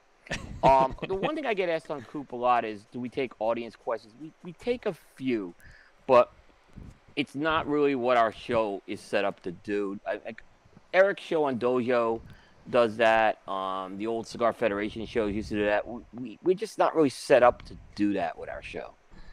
Um, but sometimes we will take a few from here or there from the audience. Um, certainly, if you have the opportunity, just just ask it. And if we deem your question something we can talk about, we'll answer it. I have to say, so I, I, I was there for was it was it last week or the week before when uh, Andy Affey was on with you guys? Was that Tuesday night? Was that last Tuesday? Yeah. That was a uh, that was a fun show. Um, you, Bear, and Andy were all in there. I was in the comments. I was having a great time, and uh, I was all excited, and uh, it was it was a fun time. It was it was great, and uh, you know, I uh, I was really I was really surprised. Not not surprised like it was gonna be bad, but it was just another long show. Which hey, that's what Coop's known for. But it was just it was all around. It was great. Great conversation. Th- Great that was- show. That was a rough show for me. I lost track of time because I had just gotten back from New England that day. Because I actually it took me 24 hours to get home, so uh, because of a flight problem. So um, I didn't get back till a day later. So um, yeah, I was I, I I- was just like my whole time schedule was messed up. Carlito says Barry, we call it busting balls with those we love. Yeah. There Uh, it is. Barry Barry wants to do ask the bloggers. We've we've covered the blogger topic already, Matt and I. So it's old news, Barry. Oof. Sorry. Ooh, that was rough. Carlos, finally someone gets me. Yes. Uh, Barry gets it. I get it. I don't. You know, one of the things, you know, so after uh, at PCA, um, it was what night was it? I think it was. I think it was the night of the wedding. It was like after that we went out, um, like you know, much much later after we were done with our personal stuff. We went out to we went to the Circle Bar because everyone was in town, and I ran into Carlito, and uh, we were drinking, we were smoking. I don't even remember what it was. You ran to Carlito. I said, Carlito's here. You may want to get here. That's what I told you. Well, yeah, but then I got there and then I found him. So, Right, but right. anyway, so I, I, I, I, I meet up with him and we were saying we were talking for a little bit, and then I don't remember the conversation. I just remember he, he just was rattling off a bunch of jokes or whatever, and I think he thought I got offended or something, and I just kind of was just it was that it was that point of the night when I was just starting to fade a little bit. I was exhausted. I had a long day, and he just looked at me like I think he thought like I didn't get it, and he was like, "That's just some Cuban humor, man. We like to bust balls," and I'm like, "No, no, no, I get it. I do. I, it was hilarious." but I mean, what they do to Jose, what they do to Jose, uh, it's great. the way they beat up on poor Jose on uh, Sundays. Oh man, and they got numbnuts Uh, one, numbnuts two. Number we got- two and Jose. I have to say, you know, I mean, they're prof- that's a fun show. Uh, they do a great job, you know. And a- anytime you get to see Jose Blanco on camera and on and, and, on a show, it's just it's a great time. And Jose is an awesome guy. So we're not going to go into the details just because you know the story. I'm not going to talk about it on the air. But there was a situation that came up earlier this week, and me and you were talking about it. And the first thing you said was, "You gotta Call call call Jose Blanco." I'm like, "All right." I called him. It was like it was really late here. What was it like one in the morning? And I, we text Jose Blanco. He's like just getting up for the day in Six of the way- Macedonia. yeah, yeah. He was like, "Oh, you know, I just woke up," and uh, he's like, "Oh, that's stra- I'll be I'm right on it though. I'm on the case." And it was uh, it was Yeah, something I needed. I needed his help looking into a situation, and he was like, "I'm on this. Don't you worry. I'm into this." And you're just like, "Dude, Jose is gonna be like, ins- like."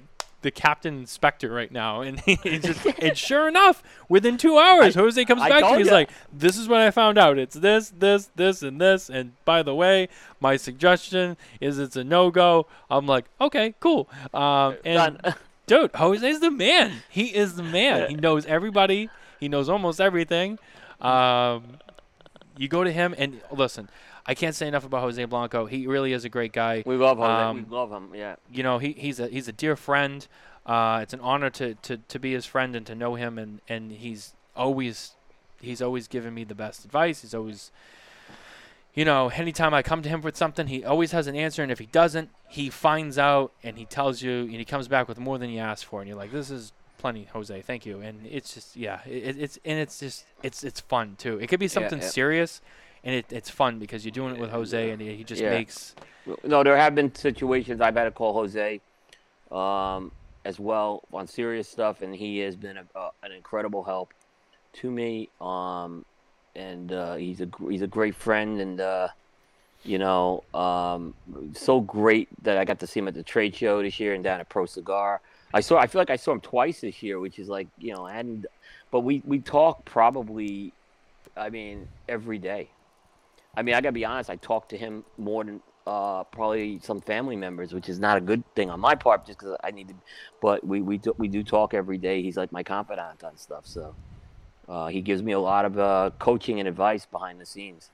You know, I think you need to do this, Coop. Uh, you know, You know, he's been around a long time. He has a lot of experience. Um, yeah, you know, he's a very credible source with a lot of things now. You know, he worked. He's worked for a lot of companies. Uh, he, worked for La Aurora. He worked for Ernesto Perez Carrillo. He worked for Joya de Nicaragua.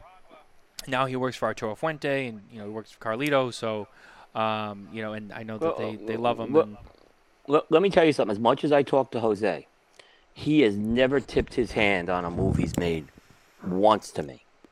I did so I did not know he, he I didn't know him when he went from La Aurora to Joya.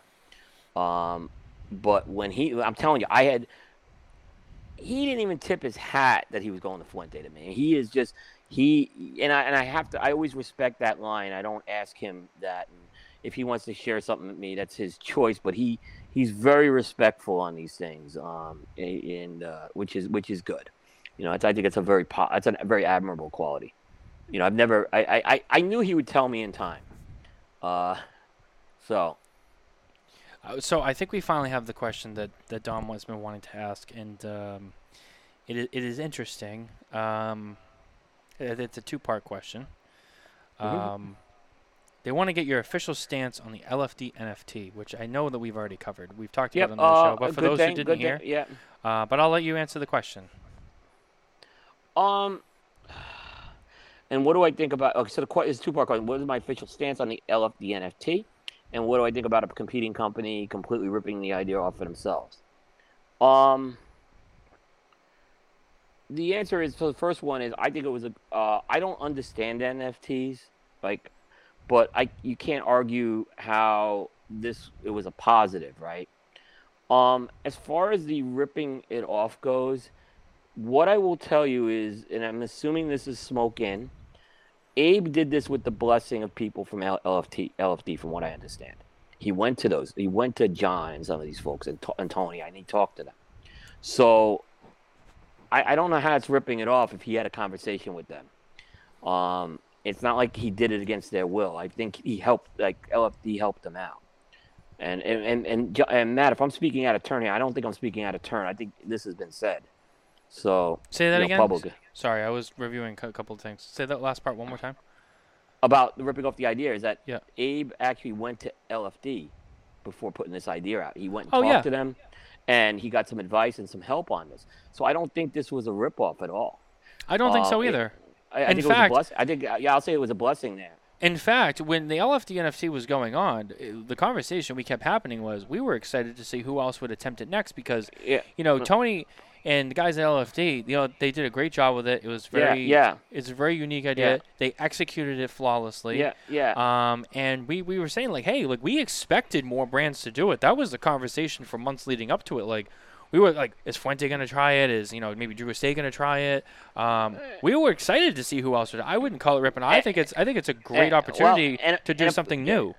Yeah, and if we want to say who did it first, it was United, Dave Garofalo, and Alvin Naveau. So Technically, actually they, did, the first cigar NFT. They did, they did this. They did a little different, but but all right, I get. But I think in this case, because there was a blessing in here, um, and there was help done, I, I don't have a problem with it. You know, I always say this though, and this is the part I say. You know, Fred Rewey uh, wrote a great book uh, called "Be the Lime." And it, it's, it's a great book if you're trying to do like a project or get something off the ground or a concept. And he says, you know, there's a lot of lemons out there, but the lime is the one that stands out to try to be something different. So I think there is something to be creative and innovative. Um, you know, and so that, that's just my feeling on that too.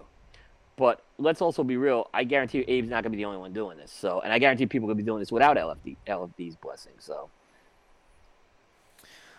Um, yeah, I mean, I think that my, my my comment on it was, you know, I look, I I I applaud them for going for it because I mean, obviously, you know, you see something executed successfully, and you're like, well, I want to try that and do my own thing.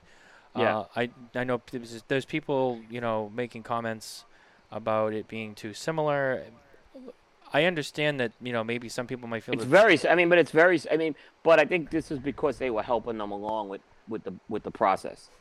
Yeah, I mean they they helped them with it, and I think Yeah. that they they were like, okay, well, let's try to make it similar because we know that works. So it's like, Yeah. why are we gonna do it and then do something completely out of left field? Which, and again, I mean, and that's and that's a fair point too. Like, oh, we could do something different and. Maybe They work, could. but they were. I, they, the mentality probably was, "Hey, we saw how LFD did it.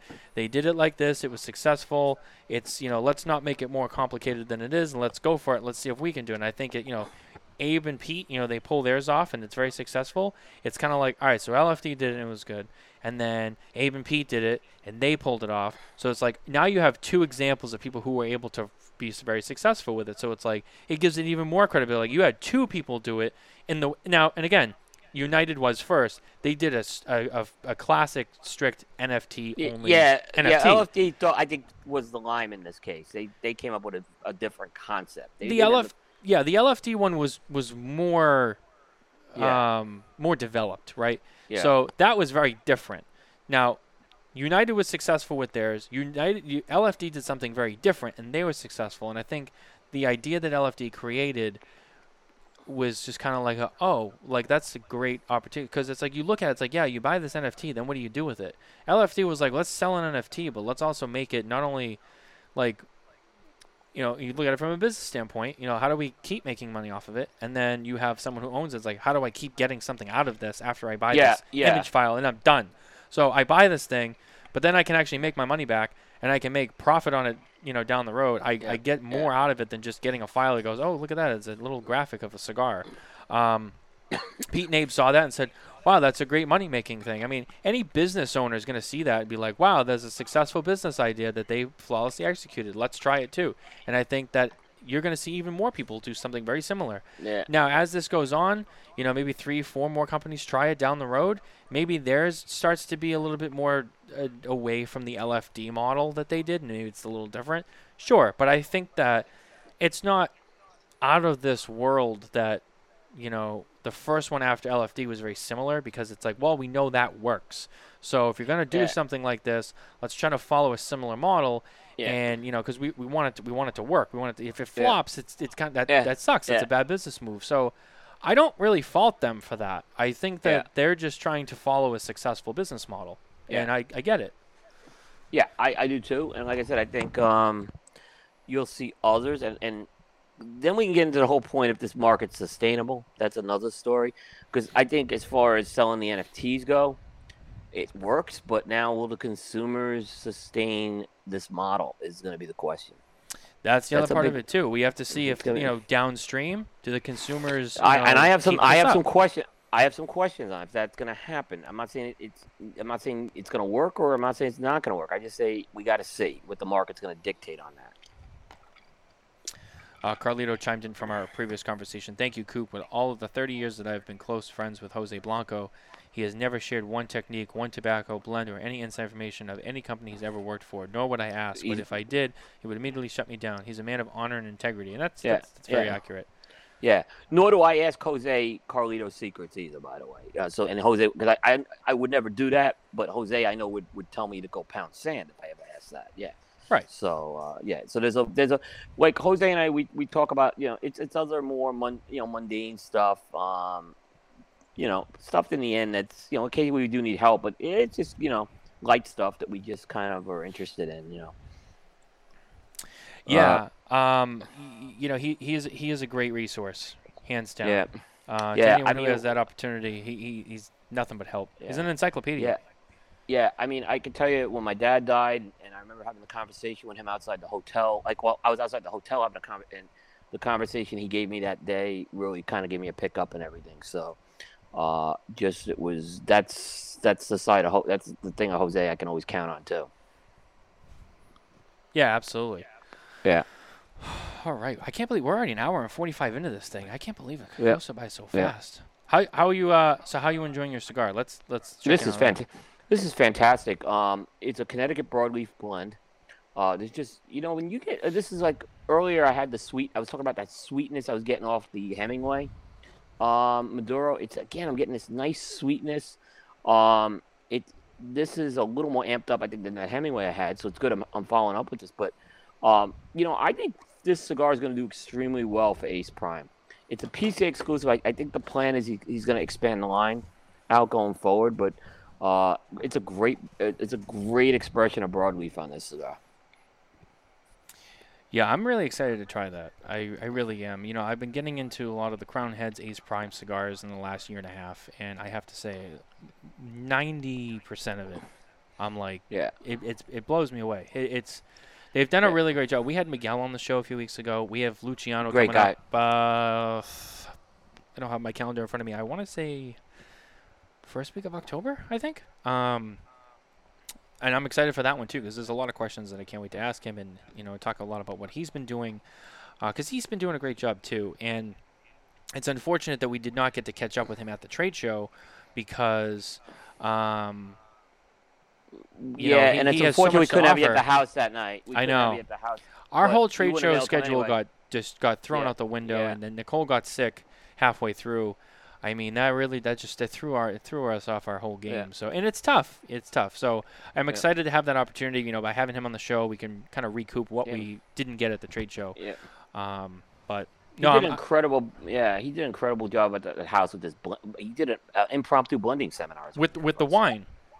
with the wine, and he Yeah. took tobaccos. He brought to, like bins of tobaccos into the house. It was uh, it was great. Uh, it was hot. Our camera overheated, but it was also we had that night really said because this is when the COVID started spread. I didn't even know Nicole had it yet, but we just cut. We just only said to a couple We didn't people know either. were- yeah, it was just we cut everything off at that point because we didn't want anyone getting you know, and people did get sick.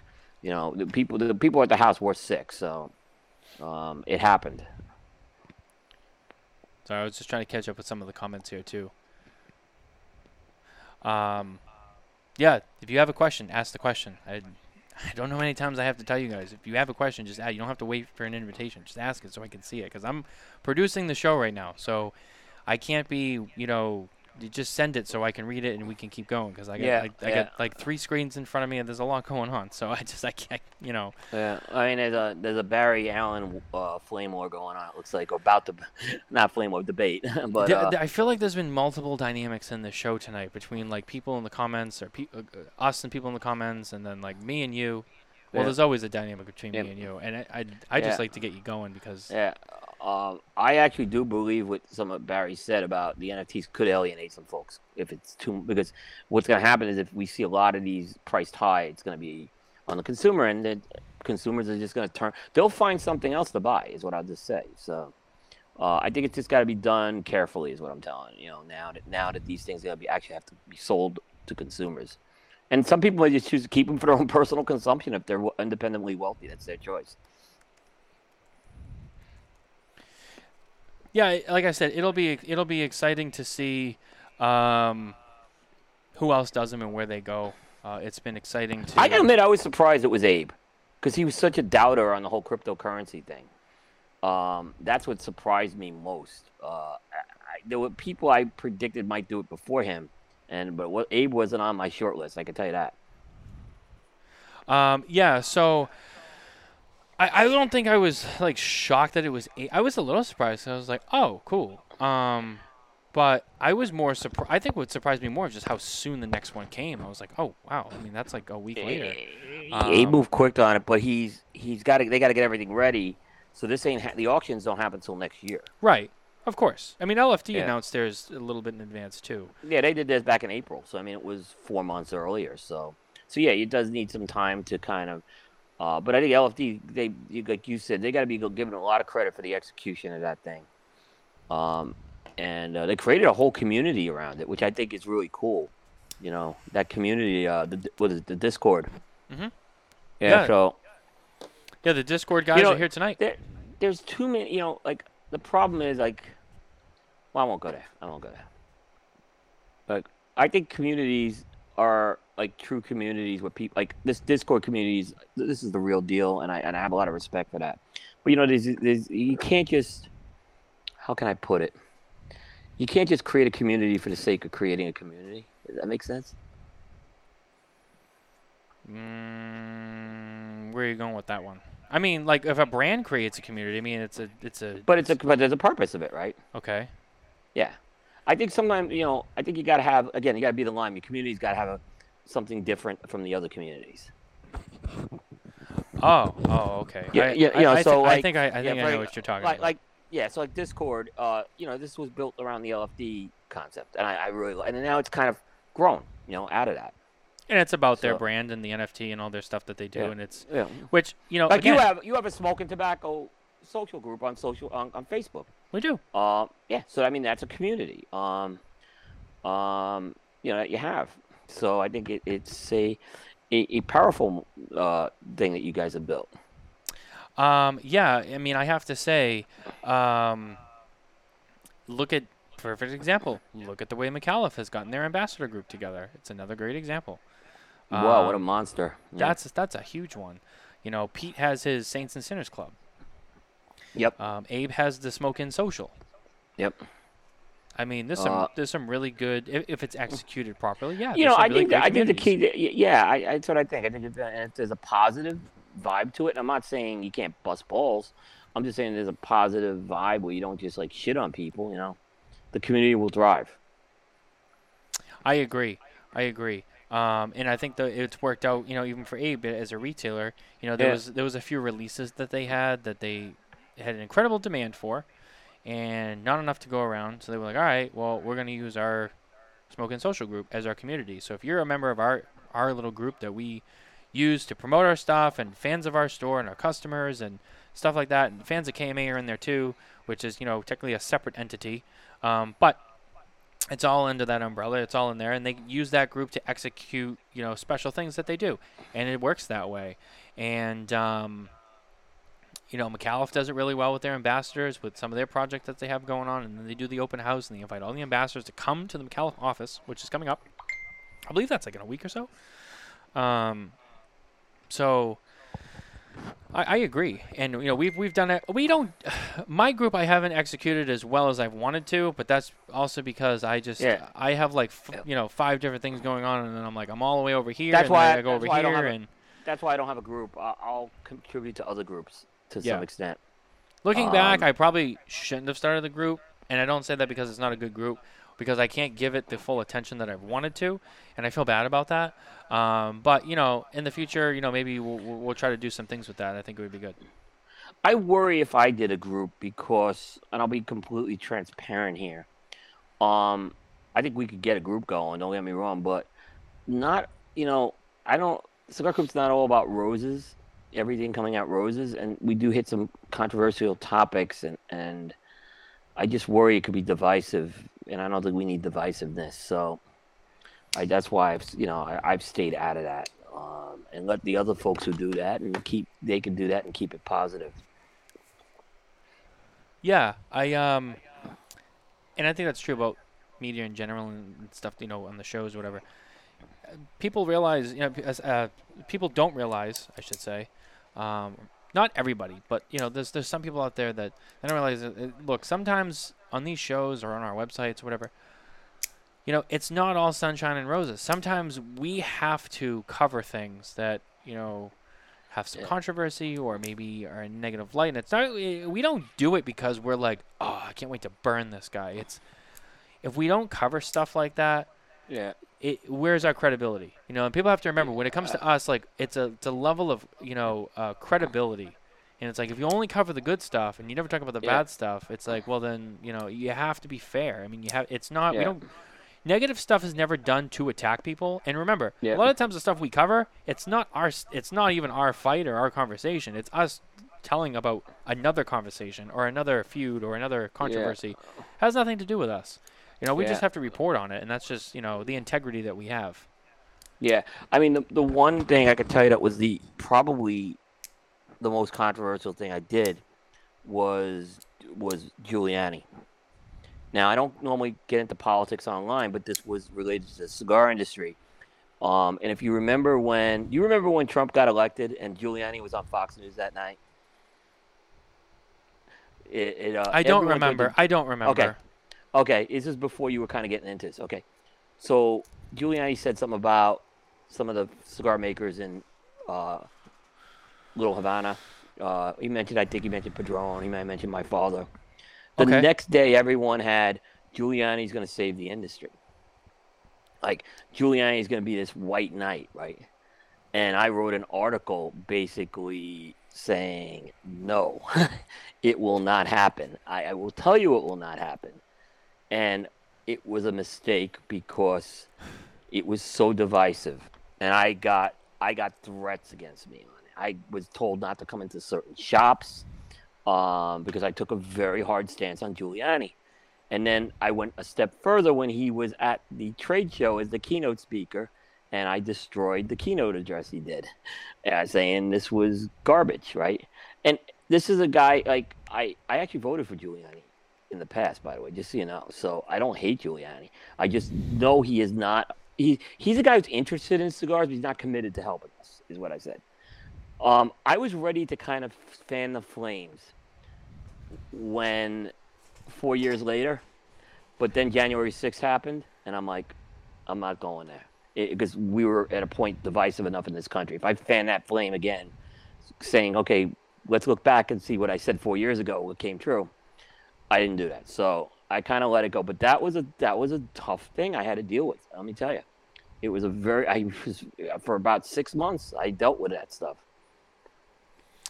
Yeah, you know, and again, this kind of goes back to what I said before. You know, sometimes, and, and you know what, I'll and I'll admit, sometimes we do cover certain things, and it, it does blow Politics up in our gotta face a you gotta be bit. care you gotta be careful with politics, even if it's cigars. Is what I But politics specifically, I mean, that's a that's a very, I mean, general Yeah. politics, not But- just cigar politics, general Yeah. politics, um, is always a touchy subject. Yeah. And I uh, Now- we we, we yeah. stay away from it. We don't engage Now- in politics.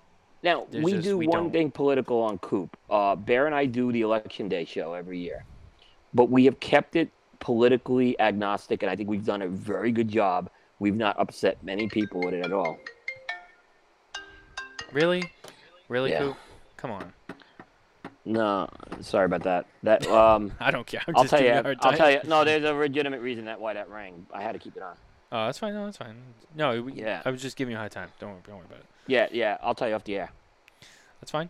Yeah. you're gonna feel you, you're gonna feel guilty you said that, but but, but you didn't know.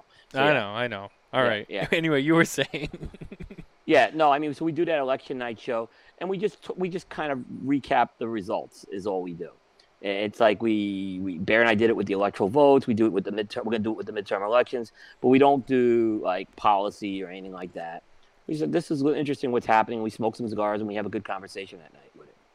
So, and that's been okay. We haven't gotten, we haven't created any political controversies. We've done three of those shows now. So I think we, we did a good. I, I'll say we did a good job with that.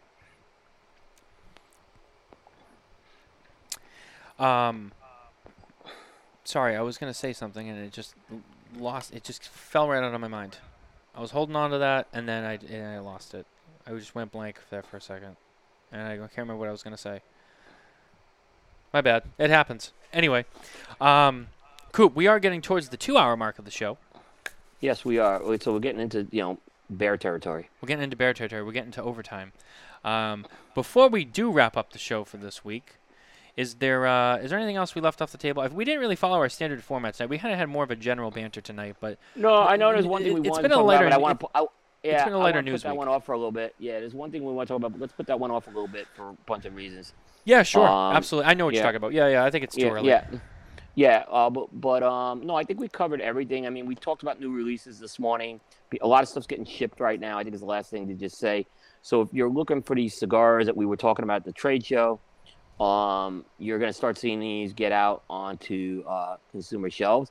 Some companies are better at telling the media about these releases better that they're shipping more than others, is what I'll just say. So we, we, we, we don't we can't get to all of them, but uh, you know keep an eye on your retail shelf is always the best thing, is what I'll tell people with that. Absolutely, yeah. Always check with your local brick and mortars. Once again, big thanks to Barry, get me these smokes. Uh, support your local brick and mortar. That's what I did. I went to my local brick and mortar. I supported them. Now, Well, I, I, I, I bought. I, didn't have the box with me, but I did buy the uh, Wise Man Maduro firecracker box. yes, you So, did. Yes, you did. I, I did, and uh, I'm glad I did. It was very good. s- Um, you know, so yeah, like I said before, support your local brick and mortar. Now, if you can't support your local brick and mortar, you know, you can always you can always go online, and, and we do that. And there's a lot of shops around the country that uh, I do support as well. But I always go to my brick and mortar first when I'm looking for something. And Yeah, uh, um, shout, shout out to two guys, two guys smoke shop, two guys cigars.com. Barry Stein hooks us up. Yeah, That's the number two, guyscigars.com. yeah.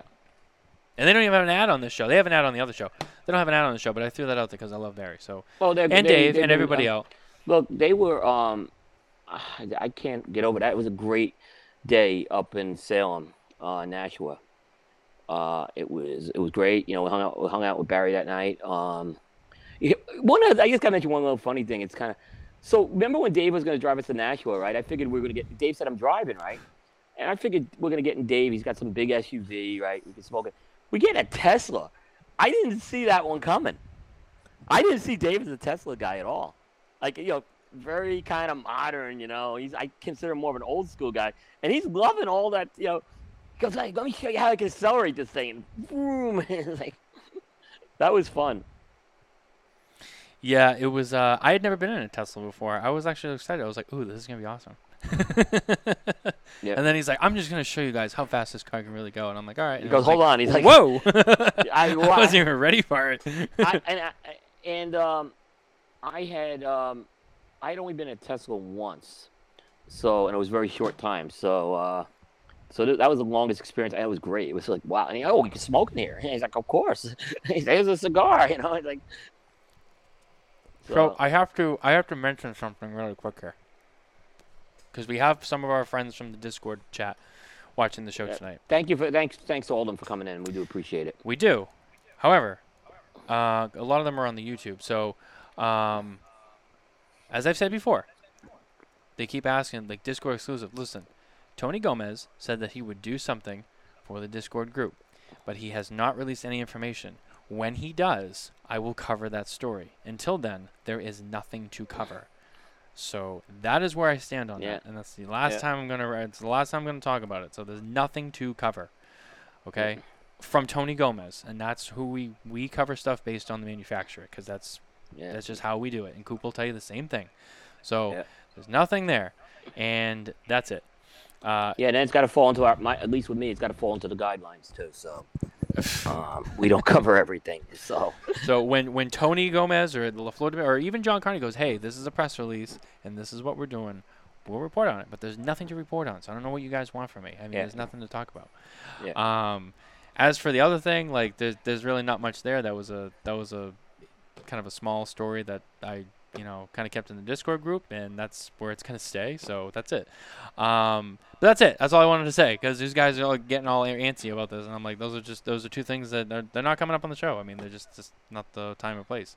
Uh, but anyway, so that's uh that's been our show this week. It was like I said, a little bit different, a little bit. f- Uh, it was kind of fun. It wasn't so I didn't have to really like follow along with several different things that we had to hit to, and uh, yeah, It was a no, good it was fun. Uh, appreciate everyone like participating. Thank you so much. It's it's a Saturday night, and you're you're you're hanging out with us. I mean, I know. uh, yeah, and my, my, I'm just I'm at the point now where my, my mind is getting to mush because I had the show Thursday night. We did KMA today. Now we're two hours into this show. It's like I, this is my third show today because I did, we recorded jukebox today. I've done a lot of show Uh, time this week, so I'm just like now I'm getting to the end where I'm like, okay. hey, hey, Matt. Before we get to the end, I, I know I want to. I do want to plug something on Coop. Is that okay? yeah, absolutely. Okay. Uh, we have three shows next week. Uh, the jukebox show, which was recorded, is on uh, album track ones, the first tracks of albums. We did a show on. We just recorded that show. On Tuesday night, Bear and I are doing a show on cigar samplers. And on Oh, I saw that. Yeah, that's cool. Yeah. And on Thursday night, not announced, but I'm going to announce it on the um, Spare Notes series number 24. Um, we have a special guest, and it's one of your favorites, Oh, I know Matt it is. Booth. Yeah. Matt Booth. He's a good dude. He's a friend. Um, he is. Uh, we're really happy to have him. Uh, there wasn't supposed to be a Coop show on Thursday originally. We were not gonna be, but um, we ended up having it. Um, I actually, I actually wasn't available to do the show. It changed. My plans changed. Um, so I said, let me see if I can get someone. Matt's usually a guy. It's easier to get him on shorter notice than longer notice. Is what I noticed. So uh, he happened to be available. So yeah. Yeah, we're trying to get him to come on in November. I have to follow up with him. Uh, that's the last time he was on the show. He was on with us last year for our Veterans Day episode as a former Marine who served this great country. Um, we were like, yeah, let's come on and do the Veterans Day special, and that was cool. And uh, it's always a good time. And sometimes I'll get a couple of uh, some old military stories out of him, and it's it's a fun time. Um, so I'm trying to get him on again for like November, December, because he hasn't been on this year yet. So try to cover that. We also, I mean, he hasn't been on since the news that you know STG, uh, Yeah. you know, took over and, and bought out Room 101 Cigars. So it'll be really cool to talk about that and maybe kind of like what's kind of going on f- now and what how it's going to move forward. How that really changes the dynamic of how that brand is now run because such a bigger company now. Uh, is vested into it, right? So that obviously opens a lot of doors. So it'd be really interesting to kind of talk to him on the air and just kind of feel him out on, um, you know, what he's got going on with that and kind of the folks at STG, and it'd be really cool. And I, I really hope that I really hope that brand really blows up because of this. And if it doesn't, I'll be very disappointed. But I really hope that it does, um, 'cause that would be cool, man. I love that dude. He's got a great brand. Yeah, Not yeah. even just his cigars, all the all his all the things he does. You know, from his jewelry and his apparel to you know his gin, like it's, it's all killer stuff. I mean, it's Yeah. all my all my stuff is his. I mean, my wedding ring is is is uh, a Room 101 ring. I, Um, I saw that. Yeah. So, um, nothing but love for him. So yeah, I'm excited for that. You guys, you have some really cool shows coming up, and I'm excited. Yep. So so yeah, pretty excited on that, and uh, yeah, so uh, stay tuned on that. Uh, it's a busy week next week. Yeah, it is. But with that, guys, that's going to do it for our show. Don't forget to visit SmokinTabacco.com for more news and updates from the cigar industry. While you're at, head over to our social media, our YouTube channel, and everywhere you can find your podcast on iTunes, Apple, whatever. Uh, hit that like and subscribe button, and uh, stay smoky. And we'll see you guys next week. Thank you, Take care. everybody. Appreciate it. Thanks. Oh, I'm sorry. Hold on. Before we go off, Carlito brought up something. Carlito brought up something. I almost forgot. Let's let's actually stop for a second and talk about this. Never forget. Remember 9/11 tomorrow. Very. You know Oh, what? absolutely. That that's you. that that's actually Carlito. Thank you for that. Right right before I hit Right- the, the right off before button. that. Yeah. Thank you. Yeah. Uh, that's right. Tomorrow is is that tw- is it 21 years now? Yep. Wow. It's amazing. I remember I remember the 10th anniversary like it was yesterday. You know, I was, you know, I, you know, growing up on Staten Island, um, and Brooklyn, you know, especially Staten Island, a lot of people were affected. A lot of people from Staten Island worked in the World Trade Center. I was very lucky. I knew no one who passed away, but unfortunately, there was tons of people I knew who had loved ones pass away. So it was very, very, yeah, very tough. Yeah. No, it's uh, it's one of those things when it comes up, especially at Mm-hmm. the anniversary, you think about it. It's Yep. it, it's a sad day in history, and it always will Yep. be. Yep. Absolutely. It always should be. I should say it should Yep. be. Yep. Should never forget I- about it. Absolutely. Um, yeah. So you know, Carlito, thank you for reminding us Thank you. about that. Absolutely. Absolutely. Um, don't forget to, to, to remember those who were lost in 9/11. Uh, and you know what? We'll dedicate this show um, to all of those that were lost and to their families. Um, That's right. A, tomorrow is a, a very a special day for remembrance. A special day for remembrance. We should always remember that day, um, and never let those that we lost be forgotten. So thank you for that, Carlito. Uh, that is very important, and, and, I'm glad that we got that in there. But with that, uh, I'm going to sign off, and we'll see you guys next week. Take care, guys. Thank you for spending your time with us at Smokin Tabacco. Please remember to like and subscribe for more episodes and content. And as always, visit SmokinTabacco.com for news and updates from the cigar industry.